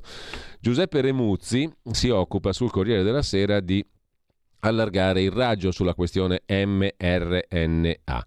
I vaccini a mRNA usano molecole di acido ribonucleico messaggero messaggero RNA che contengono istruzioni affinché le cellule umane sintetizzino le proteine spike che sono responsabili del contagio da virus. Questi vaccini hanno lo scopo di indurre una risposta che agisca bloccando le spike e l'insorgere dell'infezione. Ebbene, non solo pandemia, dalla malaria ai tumori, questa tecnologia mRNA salverà molte altre vite, scrive oggi Giuseppe Remuzzi, Istituto Mario Negri, sul Corriere della Sera corsa contro il tempo. Arrivando ai vaccini un anno dopo sarebbero morte 20 milioni di persone in più. Hanno salvato 20 milioni di vite le ricerche di questi due medici neopremi Nobel e poi oltretutto si applicheranno a tante altre malattie. Sulla questione di una scoperta senza novità, invece, in controtendenza scrive nell'ultima pagina del Fatto Quotidiano la professoressa, la dottoressa Maria Rita Gismondo, direttore microbiologia e virologia del Sacco di Milano. Katalin caricò Drew Weissman, premio Nobel Medicina 23. Non nascondiamo la gioia per il riconoscimento a una donna che diventa esempio per le giovani scienziate. Dobbiamo però essere obiettivi. La loro è stata una scoperta? L'utilizzo dell'RNA messaggero come elemento di un vaccino è materia discussa da tempo, preceduta dal tentativo, scrive Gismondo, di utilizzo nelle terapie geniche per modificare materiale genetico di cellule aberranti come quelle del cancro. La storia dei vaccini a RNA è cominciata 30 anni fa ed è frutto di decine di scienziati che hanno approfondito le conoscenze e le potenziali applicazioni. Risale agli anni 70 la prima ipotesi di utilizzo come vaccino. Il principio fondante è che il codice genetico necessario per la costruzione delle proteine è custodito nel DNA, ma è il messaggero RNA la molecola che trasmette il messaggio a tutte le cellule dell'organismo quali proteine produrre e quando. Dalla fine degli anni 90 il biochimico Peter Cullis dell'University of British Columbia in Canada ha studiato e messo a punto un'altra applicazione, il metodo per veicolare nelle cellule piccoli filamenti di acidi nucleici in grado di silenziare i geni. Queste ricerche hanno prodotto il primo farmaco, Patisiran. La biologa ungherese Katalin, vicepresidente senior dell'azienda BioNTech, oggi premio Nobel, ha già proposto un vaccino contro l'HIV basato sullo stesso metodo. Dal 2000 diverse aziende, fra cui Biotech, fondata nel 2012, hanno investito sulla produzione di vaccini a mRNA. La loro storia è stata pubblicata su Nature 16 settembre del 21, che elenca e descrive le tappe che hanno portato ai vaccini contro Covid. E allora ripetiamo, qual è la scoperta? Katalin Caricò e Drew Weissman sono stati ottimi scienziati che, nella necessità dovuta alla pandemia, hanno velocemente applicato i risultati di decenni di studio. Lecito il dubbio che nell'assegnazione del premio abbia avuto un peso l'attualità più della scienza. Sulla verità invece la mettono così, con Maddalena Loia, pagina 11, il Nobel blinda la tecnologia dei futuri vaccini. La dottoressa Caricò, premiata con Weissman, ha alle spalle anni di fallimenti e finanziamenti tagliati fino alla sua entrata in BioNTech e l'accelerata, causa pandemia, ai sieri a mRNA su cui si baseranno i prossimi farmaci, malgrado i dubbi negli ambienti scientifici, scrive La Verità, che aggiunge un altro articolo, Patrizia Floderreiter, sull'allarme dell'oncologo sui richiami vaccinali, in aumento linfomi e leucemie. Il luminare britannico Angus Dalgleish ha denunciato dopo la terza dose ho riscontrato la crescita di tumori e recidive di melanomi e lancia l'appello sui farmaci a mRNA. Vanno vietati. Consigliarli è incompetenza medica senza più se e senza ma. Tutti i vaccini a mRNA devono essere fermati e vietati adesso. Insomma, altro che premio Nobel. Questo è l'imperioso invito dell'oncologo britannico Angus Dalgleish su TCW, importante sito web politico e controculturale, scrive la verità. Paolo Gulisano sulla nuova bussola quotidiana si occupa del tema un vaccino da Nobel, chiaro segnale su un futuro a mRNA, come del resto ci ha illustrato il professor Remuzzi poco fa sul Corriere. Il Nobel per la medicina ha due ricercatori che hanno messo a punto questa tecnologia vaccinale mRNA, messaggero RNA Un chiaro segnale politico sulla strada che i prossimi vaccini dovranno percorrere, nonostante tutti i dubbi espressi dallo scopritore della tecnica genetica. Eh, cambiando argomento ma rimanendo all'ambito della sanità, vi segnalo le parole del presidente del Friuli Venezia Giulia Fedriga, decidiamo le priorità, seguiamole senza lamentarci a proposito appunto di sanità. Dobbiamo ingannare l'attesa perché c'è la solita pubblicità sul sito dell'agenzia ANSA, prima che la pubblicità finisca, 10 cioè secondi, 13, 12, 11, facciamo il countdown. E in ogni caso sentiamo le parole di Massimiliano Fedriga, decidere le priorità e seguirle senza lamentarci. Beh, lo scorso anno voglio ricordare che nella legge di bilancio sul triennale sono state aumentate le risorse mh, e anche in prospettiva pluriennale. È chiaro però che eh, quello che chiediamo è ancora un'integrazione nella nuova legge di bilancio dal punto di vista del eh, Fondo Sanitario Nazionale, con una consapevolezza però, che quella è la priorità che presentano le regioni. Nemmeno le regioni, e parlo da Presidente delle regioni, deve fare la lista della spesa. Siamo in un momento in cui bisogna avere il coraggio di fare delle scelte e sarebbe troppo comodo per chi non ha le responsabilità di scrivere la legge di bilancio, di chiedere 100 cose e dire eh, non me ne sono state date 50 e allora mi lamento. Tutti dobbiamo essere dentro un principio di responsabilità e la responsabilità è anche tenere il Paese in piedi e dare una prospettiva di stabilità al Paese anche dal punto di vista economico. Quindi decidiamo qual è la, la priorità, ma quella deve essere la priorità, non può essere chiedere tutto per dopo eh, doversi lamentare. L'iter è avviato. Oggi eh, approvata la legge quadro, ci saranno le negoziazioni tra singola regione e Stato centrale, però mi auguro con una prospettiva, quella che non si tramuti in una lotta di poteri tra Stato centrale e territori, ma la domanda che prima di tutto noi come territori dobbiamo farci come regioni, chi può svolgere meglio quel servizio. A quel punto sulle 23 competenze previste se una regione è in grado di svolgere meglio quel servizio e efficientare magari anche le risorse e, e quindi migliorare il sistema, è giusto che la competenza l'acquisisca. Se, no, se invece eh, la gestisce meglio lo Stato centrale, lo trarrà lo Stato centrale. Ma dobbiamo superare forse le ideologie che si sono accumulate in questi anni, dove, eh, dove diventa semplicemente un dibattito ideologico, non invece l'obiettivo finale che è quello che risposte eh, riusciamo a dare ai cittadini, che non riguarda l'autonomia, anzi questa sperequazione oggi in essere è in uno Stato dove non c'è autonomia che evidentemente ha creato delle disparità e non ha secondo me valorizzato eh, le eh, peculiarità, le opportunità che ci sono nel mezzogiorno. Io la novella che continuo a sentire, che il Sud non è all'altezza dell'autonomia, penso che sia offensivo per il mezzogiorno e sia un danno che sta facendo il Paese. Io l'ho visto durante la pandemia, le regioni del mezzogiorno, ovviamente con tutti i problemi che tutti abbiamo avuto, ma sono state in grado di dare delle risposte dal territorio efficaci e rapide. Io penso che questa sia la grande sfida e penso che, lo, che, che il Sud con l'autonomia abbia, eh, e, e possa godere di una grande opportunità di crescita. Tutto questo in tema di autonomia e aumento delle risorse per la sanità, ma sull'agenzia ANSA eh, c'è anche la parola del presidente Emiliano, sempre nella stessa, nella stessa occasione del, um, del, Festival delle Regioni. Sentiamo anche il presidente della Puglia, Michele Emiliano. Siamo al più grande accentramento di spesa a Roma di sempre e prima colmiamo le differenze tra le regioni, prima di andare a all'autonomia regionale? Allora, si parla di infrastrutture, però una delle domande che oggi ovviamente era una festa, quindi normalmente durante le feste non si fanno le domande scomode, ma una delle domande che bisognerebbe forse fare al governo è che fine ha fatto il fondo di perequazione infrastrutturale che ammontava quasi a 5 miliardi che il governo Draghi aveva messo insieme col ministro Giovannini e del quale non si conosce più la destinazione. È la base dei LEP in materia infrastrutturale, quindi se si vuole ragionare sull'autonomia differenziata bisogna anche capire come si fa a colmare questo uh, gap. Come ho detto nel mio intervento finale, la conferenza delle regioni, al di là, ripeto, della gentilezza con la quale non poteva non ricevere il ministro Fitto, deve vigilare perché eh, si è verificato in questo momento il più grande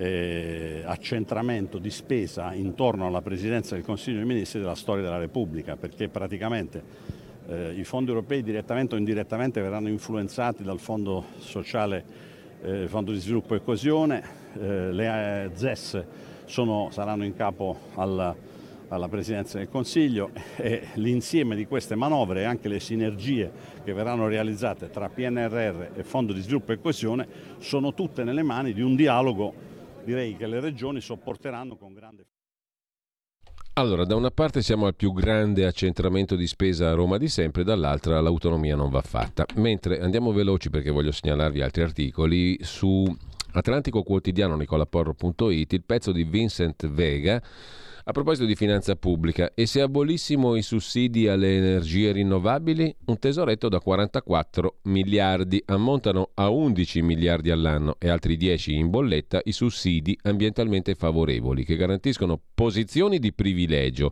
e profitti ormai ingiustificati. Abolire i sussidi alle rinnovabili. 40 e passa miliardi in 4 anni. Sul tema della finanza pubblica, il quotidiano nazionale, Giorno Nazione, Resto del Carlino, intervista il sottosegretario al Ministero di Imprese Made in Italy e deputato della Lega Massimo Bitonci, veterano delle manovre di finanza pubblica. Mai stato così difficile far quadrare i conti. Soltanto col deficit possiamo ripartire. Debito enorme, ma l'Unione Europea deve cambiare le regole. Dismettere le partecipazioni non strategiche, se il privato può fare meglio, cioè privatizzare qualcosa. Super bonus, una zavorra per almeno 4 anni. Servono incentivi strutturali. Le agenzie di rating non sempre si basano sui dati, fanno scelte per influenzare la politica. Dobbiamo seguire la politica economica di Milton Friedman, helicopter money, cioè buttare soldi dall'elicottero, immettere liquidità. Mentre il sussidiario.net intervista il professor Gustavo Piga, docente di economia politica all'Università di Roma Tor Vergata. Su austerità e PNRR serve un patto con la Germania. Lo spread è vicino a 200 punti e non dipende dalla Nadef, ma dalla scarsa crescita dell'Italia. Lo spread è salito. Minore austerità per il 2023, maggiore austerità per il 2024 eh, il rialzo dello spread Confindustria che chiede più tagli alla spesa pubblica, eh, per far scendere lo spread occorre un patto con la Germania per le nuove regole di finanza pubblica. A proposito di Germania, le Germanie restano ancora due, scrive Roberto Giardina da Berlino, dopo 33 anni dalla riunificazione del paese le divisioni e le incomprensioni rimangono. I tedeschi dell'Est si sentono trattati come una colonia e infatti votano in massa per AfD. Primo partito, Alternative für Deutschland, l'estrema destra in quella che era la Germania di sinistra, comunista. Oggi in Germania festa nazionale, giorno dell'unità, il 3 ottobre del 90, la Germania, divisa dai vincitori dell'ultima guerra, tornò insieme. Si sarebbe dovuto ricordare la caduta del muro il 9 novembre dell'89, ma era una data infausta. Cent'anni fa a Monaco il putsch di Hitler che fallì e Adolf andò in prigione per poco. Nel 1938 si scatenò l'ultimo pogrom nella Kristallnacht, la notte dei cristalli, alle fiamme le sinagoghe e i negozi ebrei. Meglio trovare un'altra data, ma non ci sono molti giorni liberi da ricordi infausti nella storia tedesca. Il muro restò in piedi 28 anni, le Germanie furono due per 44, dopo 33 anni, oggi i tedeschi dell'est e dell'ovest non sono ancora uguali. Oggi i Vessis occidentali gli Ossis orientali sono quasi uguali, le pensioni sono alla pari, i disoccupati anche, solo il reddito pro capite è inferiore dell'11%. Appena il 4% degli ex cittadini della Germania comunista DDR occupa posti da dirigenti nelle aziende e nell'amministrazione pubblica. Su 108 università, soltanto due hanno un rettore dell'Est e il 21% dell'elite politica ha radici dell'Est. Nei media al vertice siamo all'8%, nella magistratura 2%. Nelle cinque regioni orientali a comandare sono sempre i fratelli dell'Ovest. I tedeschi dell'Est si sentono trattati come una colonia. Della questione invece europea e del Qatar Gate si occupa sul Fatto Quotidiano, a pagina 20, Giuseppe Pipitone. Qatar e Unione Europea. Un'inchiesta flop? Le borse di soldi e il compagno Panzeri dicono di no. Lo scandalo al Parlamento europeo. La stampa italiana parla di bolla di sapone, ma agli indagati sono stati trovati 1.350.000 euro in contanti. Ma che male c'è, scusate? Eh? Il contante serve per le spesucce. A proposito invece di microeconomia, dalla macro passiamo alla microeconomia, micro fino a un certo punto, le patatine San Carlo le abbiamo mangiate tutti, e faida sul patron malato, Alberto Vitaloni, 88 anni, ex presidente del colosso dell'alimentazione al centro di una disputa fra i figli. Uno dei figli denuncia, non so più dove sia, a Milano. Contestate le firme e gli acquisti dell'anziano Vitaloni. Ci sono anche ville e appartamenti per 7 milioni. Una faida familiare e patrimoniale sul, sulle patatine San Carlo, mentre Mediobanca, i nomi di alcuni personaggi della lista, eccetera, eccetera, questo ci importa poco, ci importa molto di più, attenzione perché questo riguarda tutti, la fine del cosiddetto mercato tutelato per le bollette energetiche. Per il passaggio dal mercato tutelato a quello libero prevedremo una proroga di qualche mese ha detto la vice ministra leghista all'ambiente e sicurezza energetica Vania Gava. Vi staranno arrivando in questi giorni le comunicazioni dei vostri gestori se siete sotto eh, mercato tutelato che dicono finita la festa, adesso dovete gettarvi nel mercato libero. So cazzi vostri, detto in estrema sintesi, speriamo che non succeda, ma ormai questo succederà. Un altro bel passo verso lo sfruttamento in ogni caso, eh, Eni ha scoperto un giacimento record, 140 miliardi di metri cubi di gas al largo delle coste dell'Indonesia. L'amministratore dell'Eni Descalzi ha detto resta cruciale, la domanda sta crescendo ovunque. A proposito di economia, Stellantis, Francia batte Italia, 24 nuovi modelli dell'ex Fiat prodotti in Francia contro 13 in Italia. Dal 2021 usciti 7.500 dipendenti, racconta il Corriere della Sera a dicembre fuori altri 2.000 addetti. Fa- Gigafactory per le batterie a Termoli, ma solo dal 2026. A Cassino 37 giorni di stop da inizio anno. A Melfi produzione in calo del 27%. 405.000 veicoli prodotti dagli stabilimenti italiani di Stellantis nel primo semestre, ma eh, i modelli sono la metà di quelli prodotti in Francia, mentre Tornando alle cose europee, vi segnalo sul sussidiario.net l'articolo di Marco Zacchera sul vincitore delle elezioni in Slovacchia, Robert Fico, filorusso, eurocritico, di sinistra. Così Fico rovina i piani dell'Unione Europea. Il socialdemocratico Robert Fico, filorusso contrario alle armi all'Ucraina, ha vinto le elezioni in Slovacchia. Un altro premier fuori dal coro diretto da Bruxelles. Su Europa Today, anche qui un ritratto su chi è Robert Fico, il pro-Putin di sinistra al governo nel cuore dell'Unione Europea. Il leader socialista dovrebbe ottenere un nuovo mandato da premier in Slovacchia. Parola d'ordine, stoppa le armi a Kiev, solo che stavolta viene da sinistra. Intanto Trump finisce alla sbarra, attacca i giudici. Il processo è una farsa, dice il presidente degli Stati Uniti. Mm, eh, la Corte Suprema americana non ha bloccato intanto la corsa di Trump per il 2024. Nel giorno del suo processo la Corte Suprema ha dato una gioia a Donald Trump, respingendo una causa che puntava a silurarlo dalla corsa alla Casa Bianca per il suo ruolo nell'attacco a Capitol Hill. Il massimo tribunale americano ha bocciato il ricorso di uno sconosciuto candidato alle primarie dei repubblicani che invocava il quattordicesimo emendamento della Costituzione, che stabilisce che un funzionario che ha giurato di difendere la Costituzione deve essere escluso da cariche se coinvolto in un'insurrezione o se ha dato aiuto agli insurrezionalisti. La Corte Suprema ha respinto il caso senza commenti né motivazioni.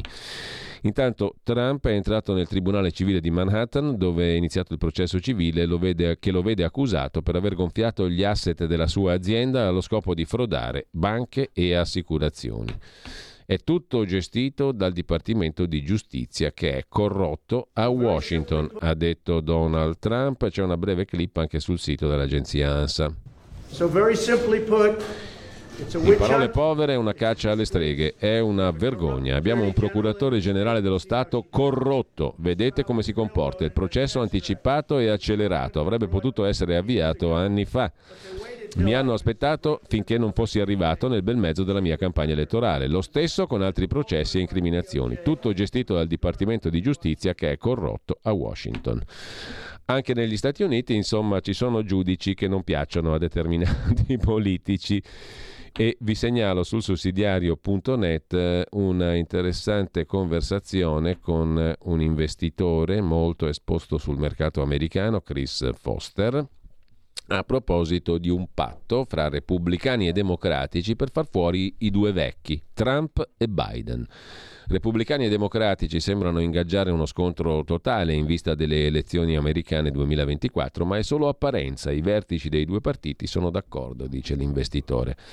A proposito di personaggi in carica per la presidenza, in Argentina c'è la figura di Javier Milei che vola in testa ai sondaggi e per la prima volta chiede scusa anche al Papa argentino Francesco. Dopo i pesanti insulti rivolti a Papa Francesco, il candidato dell'ultradestra Milei cerca di ricostruirsi un'immagine presentabile, scrive oggi Avvenire, il quotidiano cattolico dei vescovi, ma nel dibattito in tv non brilla. Per il 22 ottobre si profila il ballottaggio con Sergio Massa. E infine, famose durisate, ammazza quanto rosica Gianbruno, il compagno del premier Meloni. Il signor Meloni, scrive Dago Spia, si scusa per aver usato la parola transumanza riferita ai migranti, ma non riesce ad arginare il travaso di bile verso i giornalisti. Grazie ai colleghi, quelli bravi che mi dicono cosa devo e non devo dire. Sui social lo sfottono. C'è da dire che non è permaloso il signor Gianbruno. Trump, prima di andare in pubblicità eh, ci prendiamo 30 secondi perché durante la puntata di eh, venerdì scorso di Diario del Giorno dedicata al complesso fenomeno della immigrazione illegale ho utilizzato un termine decisamente inopportuno e eh, inappropriato, me ne scuso ovviamente io in prima persona con queste persone, con il pubblico da casa e con l'azienda che mi ospita. Durante una diretta, lo sapete, almeno chi fa questo mestiere lo sa, si utilizzano migliaia di parole e eh. eh, può capitare eh, a chiunque umanamente di sbagliare. Io lo faccio, ho fatto eh, mea culpa, lo ripeto, mi sono scusato per un errore da me commesso, ma eh, le accuse di razzismo che mi sono state rivolte sono eh, lontane anni luce dalle mie idee mie personali, dalla mia storia e ovviamente anche di questa azienda che mi ospita. In chiusura un ringraziamento anche a quei colleghi, quelli bravi, si intende, che ogni giorno mi spiegano, mi dicono quello che devo dire o non dire. Ecco, eh, quelli che eh, così bravi sono, eh, io vi dico solo una cosa, vi ringrazio sentitamente, vi sono molto riconoscente, molto. ma davvero molto. Così il uh, compagno del Premier che aveva detto in precedenza, si è scusato perché aveva detto che Berlusconi è stato un formidabile visionario geopolitico, il più grande ministro degli esteri che il paese abbia avuto, anche se non ha mai fatto il ministro degli esteri formalmente, aveva già capito tutto Berlusconi della transumanza, se così possiamo definirla, dall'Africa verso l'Europa. Si è poi scusato in questo modo così elegante. Del resto può sfuggire questa parola no, a tutti, specialmente a uno che non è nel mirino di nessuno, non è attenzionato, come dicono in questura, da nessuno, perché è semplicemente il compagno del Presidente del Consiglio. Quindi nessuno se lo fila e quindi gli può sfuggire la parola sbagliata. No? Cosa c'è di male?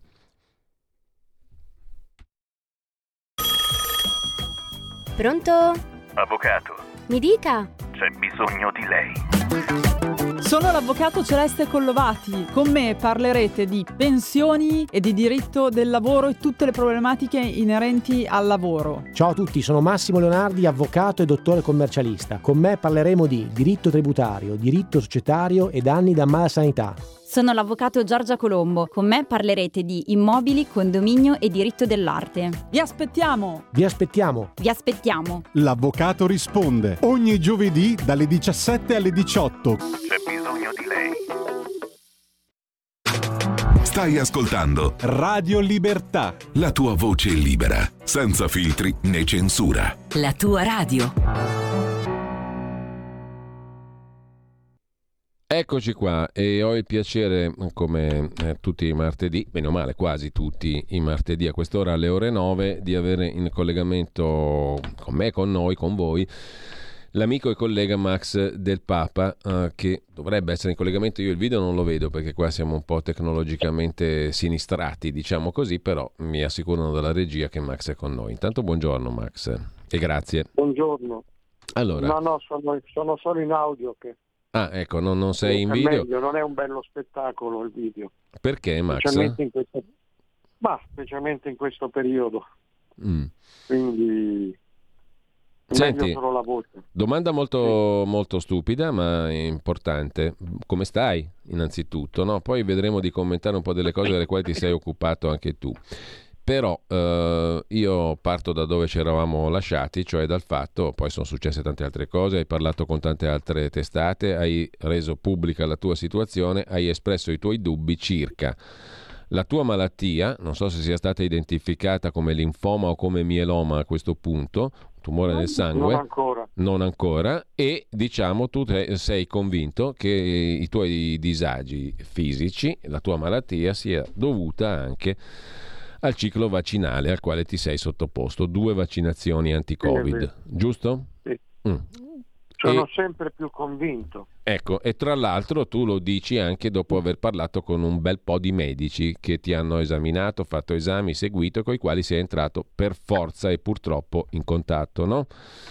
Ehm, ecco, che cosa ti rende sempre più convinto di questa correlazione che non si può dire, no? Perché sembra una bestemmia. Allora, mm, è incredibile, un giornalista eh, di lunga esperienza, una persona assennata, con una vis polemica certamente, ma benedetto Dio che esiste ancora qualcuno che ha un po' di vis polemica, che induce quindi gli altri a riflettere, che sarebbe poi l'ABC del nostro mestiere, eh, se non sbaglio Max, no?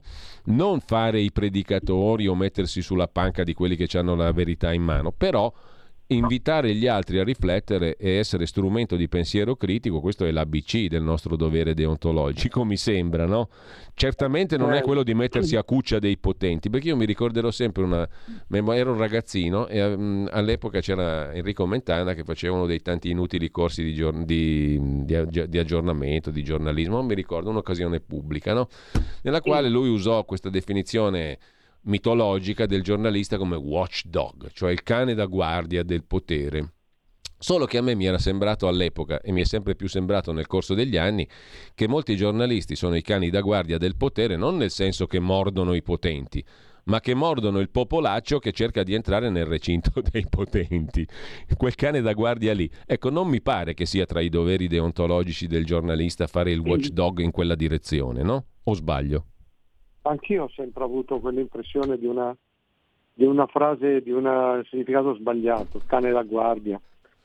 E era sbagliato per noi, ma era giusto nella sua formulazione perché io sono anche convinto che questo mestiere, come, come lo abbiamo conosciuto, forse non è mai stato un granché, però il giornalismo novecentesco è, è morto. È bello che è andato perché oggi non c'è più, non ci sono più i presupposti. Cioè, sì, dopo si citano sempre Mm. le eccellenze, le, le- le- le- eccezioni più o meno mirabili, ma insomma oggi se non ti metti veramente a, a livello pubblicitario di influencer non arrivi da nessuna parte. Senti, hanno fatto, scomparire, hanno fatto scomparire uno come Seymour Hersh perché si è permesso di dire che hanno messo la bomba ai gasdotti del Nord Stream gli americani. Quello è diventato, Sì, è diventato è- un cretino in un, batti- in un battito d'ali, no? Un grandissimo giornalista, eccetera, Pulitzer e via dicendo, più volte è diventato un cretino, perché a me ha detto, documentandola, e tra l'altro sulla base di una, di una fonte, che è il mestiere, de- è l'ABC del giornalismo, no? Lui ha detto ho vinto premi sulla base di fonti anche anonime. E Stavolta però no, stavolta... E infatti è scomparso, non, non se ne parla quasi nemmeno di quello, no? Così come, eh, Max, per tornare a te, tu che hai avuto il coraggio di prendere una vicenda tua individuale e porla all'attenzione del pubblico per farne oggetto di riflessione, poi ti chiedo com'è andata, perché hai pubblicato anche commenti di personaggi che uno dice, vabbè, lasciamo perdere. Ehm, cioè, perfino tra le persone, tra virgolette, che ti leggono, ci sono stati commenti francamente eh, che, lasciano, che lasciano esterrefatti per la povertà mentale che rivelano. Quindi non c'è più neanche forse, oddio, c'è ancora, però va diminuendo anche l'attitudine a sfruttare queste opportunità per pensare criticamente, no? Cioè uno fa della sua vita qualcosa che mette all'attenzione di tutti per cercare di farci riflettere e tu lo insulti, gli dici che è un malato mentale, che è un cretino, no? Io ho avuto, sì, sto ricevendo ancora accuse di essere un malato mentale, un fascista e un vigliacco per essere malato di cancro. Il presupposto è che io avrei dovuto fare le scelte che dicevano questi qua, che non si capisce bene peraltro quali sarebbero state, e, e che io avrei dovuto difendere e tutelare loro. Io come giornalista pubblicitario, come giornalista schierato. In sostanza, essendomi io fatto il vaccino, lo richiamo due anni e passa fa, sono un fascista, un malato di mente e un vile. Li ho traditi e quindi merito quello che mi Quindi te lo meriti, no? Appunto, ti meriti di essere malato. Perché il giornalista, non, come dicevo, non, non è più percepito come uno che vive ne- nella gente, fa le scelte si- e ci si confronta, ma come una, una- un influencer, un personaggio pubblicitario che ti, ti salva, anche uno, no? uno che ti tira fuori dai guai. È tutto molto distorto. E io ti dico la verità, francamente, eh, dopo anch'io pensavo che potesse essere utile questa cosa, perché io sono sicuro che oggi c'è quel professore inglese, Dalglish, Sì, che spiega benissimo che cosa hanno fatto con l'RMNA, gli hanno dato il Nobel a questi due. sì. Così tutte le bocche tappate, siamo tutti felici. La leggenda planetaria che hanno salvato miliardi di vite, tranne quelle condannate. E, però questo spiega questa, questa esplosione di linfomi come il mio, di tumori del sangue, di metastasi, di melanomi, di cancri improvvisi, di patologie cardiache. Proprio stamattina mi ha scritto una lettrice da Cagliari dopo il vaccino si è trovata stesa sul lettino della sala operatoria e il cuore era- si era fermato. L'hanno rianimata per miracolo e lei ancora c'è, si era fermato il cuore. Eh, io pensavo fosse utile parlare della mia esperienza. Eh. Ci ho, mi C'hai dei dubbi? Hai dei dubbi adesso, Max? sì, no, ho, ho la certezza opposta, perché io per cosa le faccio queste cose? Nel senso che già devo preoccuparmi di sapere se sopravvivo, come sopravvivo, come curarmi e, e quanto altro, e ti assicuro che non è, non è lieve. Io ancora non ho una diagnosi precisa, anche se sanno quello che ho. Eh, ma mi pare che io a 60 anni devo farmi processare tutti i giorni da due tribunali incrociati, quelli che mi dicono sei un verme, sei un malato di mente perché i vaccini non c'entrano niente e quelli che mi dicono devi morire, sei un malato di mente perché ti sei vaccinato. Io non ho mica ammazzato nessuno, io ho fatto una scelta due anni e mezzo fa, quando regnava una confusione suprema, Certo. e ho pensato, ho pensato per il minore Eh, ma guarda, guarda Max, dicevano, Max- anche perché sennò non si poteva più vivere né lavorare. Io mi devo giustificare con questi. No, ma poi Tutti Max, guarda, ti, ti dico, io quando abbiamo iniziato, quando tu ci hai raccontato questa cosa, l'altra volta che non era neanche programmata, no? perché è venuta fuori così mentre conversavamo l'altra settimana, e poi quel video è stato censurato da YouTube, è stato pubblicato da Edoardo Montoli sul suo fronte del blog.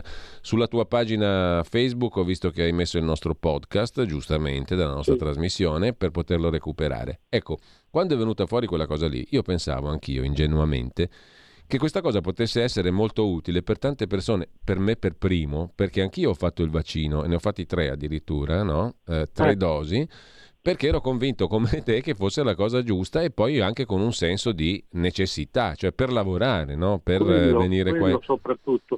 Io Eh. non credevo fosse una cosa così giusta, ero Non lo so, già allora. magari avevo dei dubbi, però vai a pensare che ti appunto. hanno messo dentro il corpo veramente la bomba atomica. Queste sono cose, queste sono cose che sono facili da pensare all'inizio e poi magari si rivelano vere, ma eh, sono- entrano anche in una trama di, di ossessioni per cui il vaccino insieme ai Notav, insieme alle scie, insieme Sì. all'uomo sulla Luna, alle torri gemelle, alle scie chimiche, al 5G, cioè entrava tutto in quella serie di ossessioni, la gente che diceva io non mi farò mai niente, io sono contro tutto e non Eh, si certo, staccavano certo. mai dal cellulare, ma non si può neanche dar retta a sta gente. Certo, Beh, da, da lì sono, gli, pensare- sono gli stessi che dicono che te la sei meritata, no?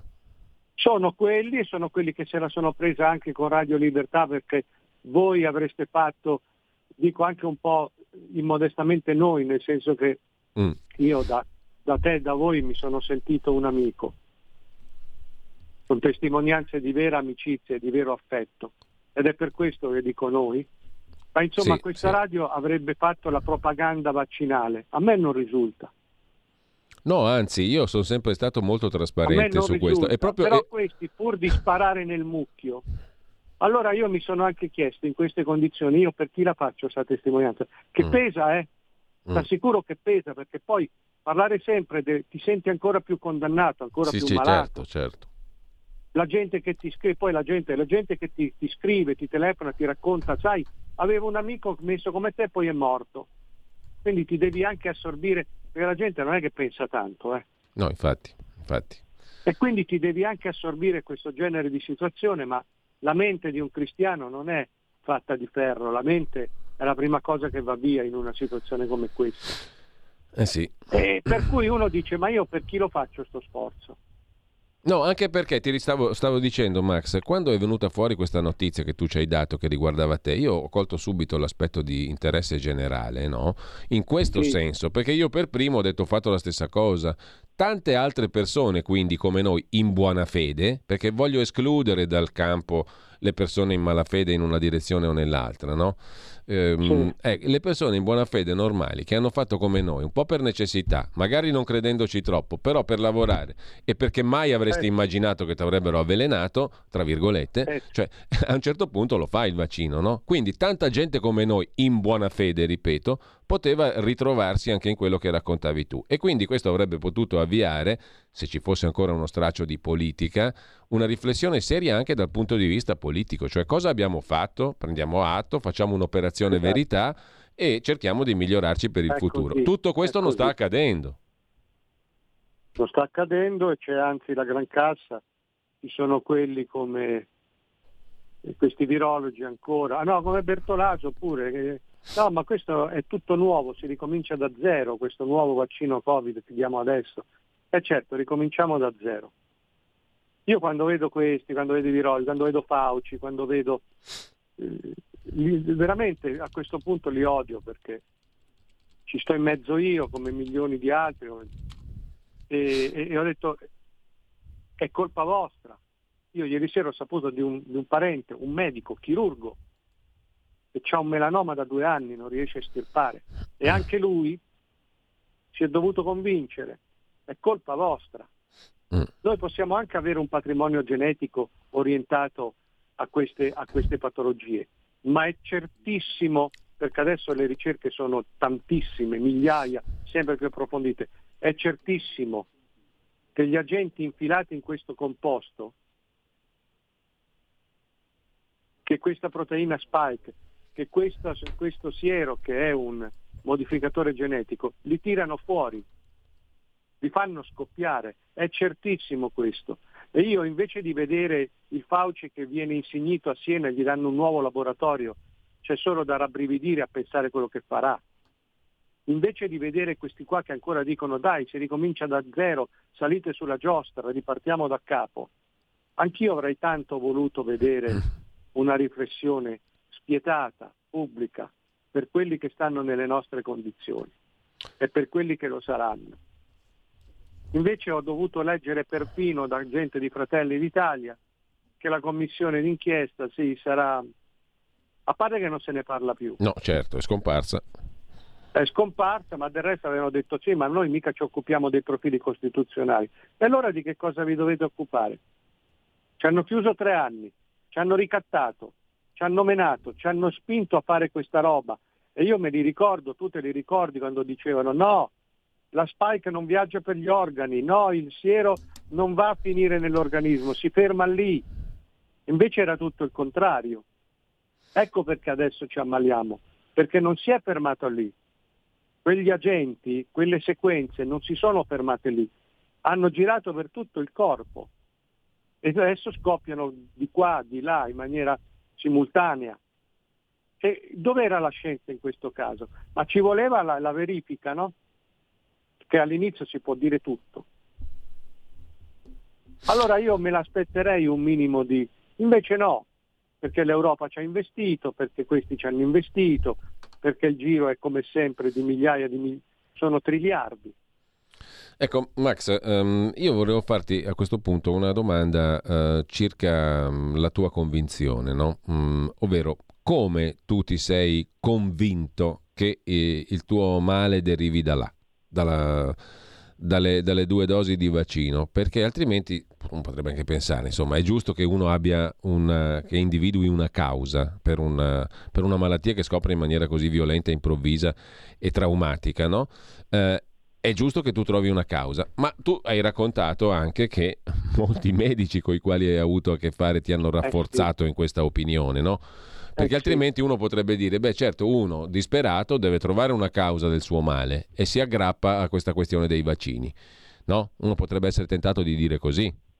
Psicologicamente anche, no? Mi sembra possa essere un meccanismo normale cercare di attribuire a una causa precisa il proprio male, improvvisamente e terribilmente scoperto.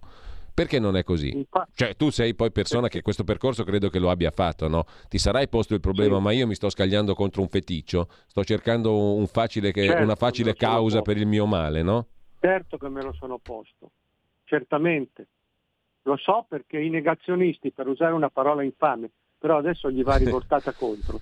I eh. negazionisti non sono più quelli che dicevano che questo vaccino era pericoloso, i negazionisti sono quelli che negano le centinaia di migliaia, i milioni di casi così. C'è una casistica che è sul, nell'ordine dei milioni, che è come, la, come il caso mio, e questa non si può più ignorare.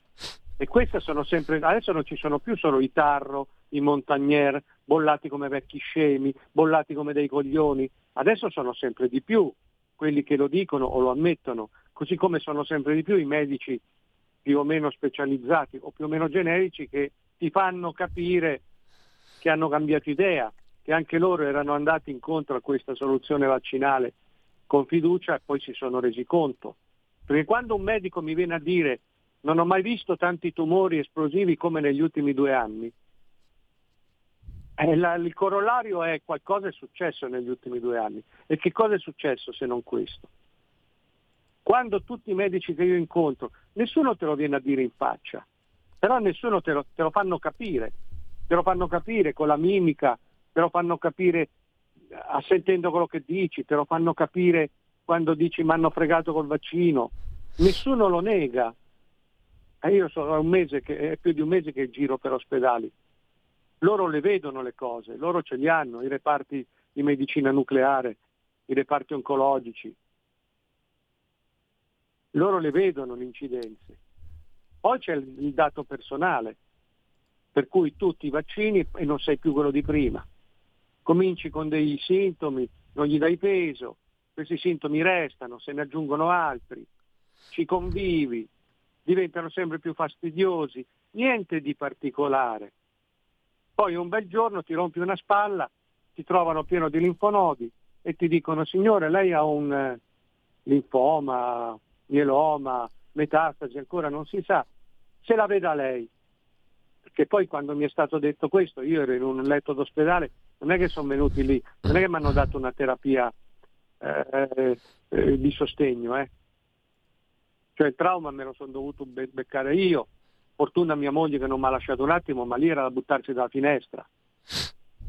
Ecco, tra l'altro... E adesso sto cercando, sto andando da sì. uno psicologo, ma lì è un discorso tutto diverso. Ma il trauma me lo tengo io. Cioè tu sei lì rotto e ti ritrovi con le ossa rotte, con i muscoli rotti, col sangue rotto e con la mente rotta. E non ne esci fuori c'è il sole e tu invece sei sotto una lastra perennemente e giri per ospedali e tutto questo me l'hanno fatto loro. Poi potete anche chiedermi la prova del diavolo che non me la darà nessuno, mm. ma la prova è lì. Tutto questo mi è stato fatto e prima non c'era. E non sono io a dirlo, sono le migliaia e le migliaia e le migliaia che tutti i giorni mi scrivono, mi chiamano, mi raccontano se lo fanno con uno come me, di relativa con, eh, notorietà, quanto è, quanto è la, la, diffusione di queste situazioni? Ora è inutile che vengano a dire che tutti, siamo tutti suggestionabili. Una che si fa il vaccino e dopo poche ore o pochi giorni si trova stesa su un letto d'ospedale col cuore che non va più. Tutti sti ragazzi di 16-17 anni morti stecchiti nel fiore della forza e dell'età e della salute. Ha voglia di dire che, che è tutta suggestione. Oh. Eh, eh, numeri precisi però non, non vengono come dire diffusi, perché no? li soffocano. Mm. Ma li hanno. Sarebbe, sarebbe, basterebbe fare uno, un- uno screening ospedale per ospedale, i numeri saltano fuori. Se no non si spiega come mai ogni medico di base, ogni medico internista, ogni medico specialista a me dice la stessa cosa. Mai visto un'esplosione di casi così in due anni, quindi evidentemente ce li avete i numeri. Poi io posso capire che questi sono indotti a stare zitti come erano indotti due anni fa, perché se no saltano. Ma i casi ci sono, i numeri ci sono. Poi certo all'AIFA nascondevano le, le- le- le- segnalazioni, le denunce di effetti avversi, le, le nascondevano già allora, figuriamoci. Ma i numeri ci stanno. In- al mondo i numeri sono usciti. Nel mondo. Qui non escono. Il solito maledetto paese dove non esiste mai un principio, non esiste mai una resipiscenza, esiste solo, non esiste un rimorso, non esiste un richiamo della coscienza, avanti, sempre di più. Tra l'altro, un altro giornalista, Armando Sommaiuolo, che molti ricordano perché era un conduttore Eh. del TG7, ha eh, espresso gli stessi, le stesse considerazioni, ha fatto le stesse considerazioni in relazione alla propria malattia, simile alla tua che hai fatto tu, no? Sì. Poi è morto. E però anche lì, diciamo, nessuna questione, no? Nulla questio. No, no, si tira via. Già, già è incredibile come in una, in, un- in- una fiesta, in un'orgia di malattie, di morti improvvise, non precisate, si limiti l'informazione per tornare all'inizio di- del discorso che facevamo. L'informazione non si chiede più, "Sì, ma questa morte improvvisa, che cosa cazzo l'ha improvvisata? Cosa... No, eh, sono morti e basta, come se fosse normale. Morto nel sonno, morto cascando eh, per strada, morto ma- mentre mangiava al ristorante, morto mentre faceva il bagno. E vabbè, si tira avanti. Ma se, se l'informazione dei giornali, dei giornalisti non si chiede che cosa cazzo è- è- lo ha scatenato, i casi sono due. O, è- o sono tutti impazziti o lo sanno e non possono, non vogliono dirlo. Tra Io mi l'altro- sono ribellato prima di sapere che ero malato, sono andato avanti due anni a chiederlo e adesso a maggior ragione. Però, ripeto, questa è una cosa che- sulla quale io ho ripensato molto perché oltre a pesarmi parecchio vedo che non serve. Non serve, io mi tengo solo addosso i processi di due tribunali incrociati. E questa è stata, oltre al fatto di essere censurato su YouTube la tua prima intervista, Sì. che è stato come a dire tu sei malato quindi non hai diritto di parlare, tu sei malato e noi ti ammazziamo prima. È stata una delle cose più umilianti della mia vita, essere discriminato in quanto malato. Questo è il nazismo dei social. E l'altra è che io non ne posso più di tribunali incrociati ed è stato veramente desolante scoprire che a distanza di tre anni ancora sulle, sulle tribù contrapposte, pro-vax, no-vax, uno che ci sta dentro si sente solo dire sei un verme perché dai la colpa ai vaccini, no, sei un verme perché ti sei vaccinato. Allora tu dici ma io la, la- la- basta, quello che dovevo dire l'ho detto a sto punto, Eh, infatti. mi tengo la mia situazione ma Tra non, l'altro... non è il caso di, di sbattersi più per nessuno, insomma. Eh, tra l'altro, Max, tu ti- ho visto che sei stato molto colpito anche dal caso di un'altra persona molto nota, Enrica Bonaccorti, no? che mh, Sì. eh, ha subito quattro bypass, un'operazione a cuore aperto, si sentiva stanca, ha avuto eruzioni cutanee, è stata male. E, e, mh, perché, Max, eh, per farla corta, tu hai reputato, come dire, ipocrita la vicenda Bonaccorti?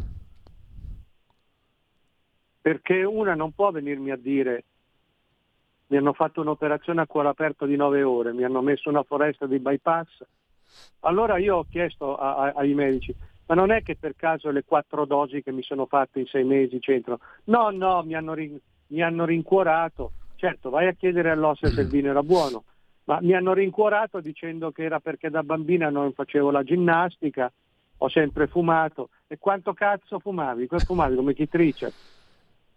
Fumavi nove pacchetti di sigarette al giorno. Allora queste sono le cose. Ma scusa, ma tu ti fai quattro dosi in sei mesi o in un anno, poi ti scoppia il cuore, fai nove ore di cosa, ti viene il sospetto e poi vai a dire a tutti no, ma non è stato quello. Era perché mi hanno detto che così, che cose che succedono, che non ho mai fatto ginnastica quando andavo a scuola, ho 75 anni questo, 73, poi che c'entra andare a scuola. E dice, mi raccomando la prevenzione. Eh, la prevenzione sto cazzo. La prevenzione sì, ma la prevenzione è fatta anche di tante cose. Tornassi indietro pure io farei la prevenzione. Da, da quello che mi hanno dato loro però. Eh, Max, eh, dobbiamo salutarci, però a me rimane, rimane quella mh, amarezza, diciamo, nel considerare quello che ci hai raccontato tu stamattina, cioè che ti, in qualche modo tu dici non serve a niente neanche questa operazione di... No.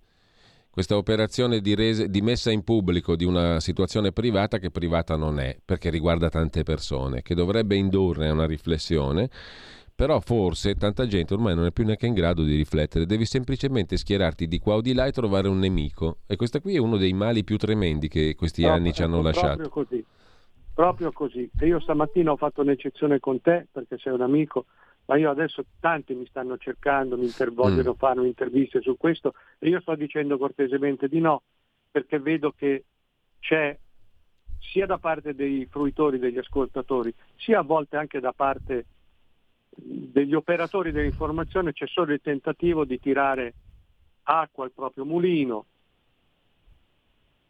e, e- di fare un'operazione comunque politica. Io in questo momento non sono proprio nelle condizioni di prestarmi a questo. Ti capisco perfettamente. Eh, Max, sappi che questa qui è una finestra, uno spazio sempre a tua disposizione dal punto di vista pubblico. Privatamente ci teniamo comunque sempre in contatto e io mm, voglio semplicemente e solo rispettare la tua volontà sotto tutti i punti di vista, individuale, privato e pubblico radiofonico. Quindi questo spazio rimane a tua disposizione eh, come radio. Privatamente non c'è neanche da dirlo. E intanto ti segnalo, non faccio tempo a darne conto, ma veramente tanti messaggi che sono arrivati eh, dedicati tutti a te e molto, e molto giusti, diciamo, fuori da quella contrapposizione di cui parlavi tu, sterile, stupida, idiota e del nemico. Eh, tranne uno che non ho capito, ma gliel'ho chiesto, che dice povera Radio Padania, adesso Radio Libertà. Non ho capito in che senso povera perché sì, siamo poveri di risorse e di sostanze, però perlomeno io non de- questa intervista è penosa, dice questo ascoltatore che ci ha scritto povera Radio Libertà, però eh, in questa maniera qui non, non capisco cosa voglia dire. In ogni caso ci sono No, invece è tanti... abbastanza chiaro. Mm.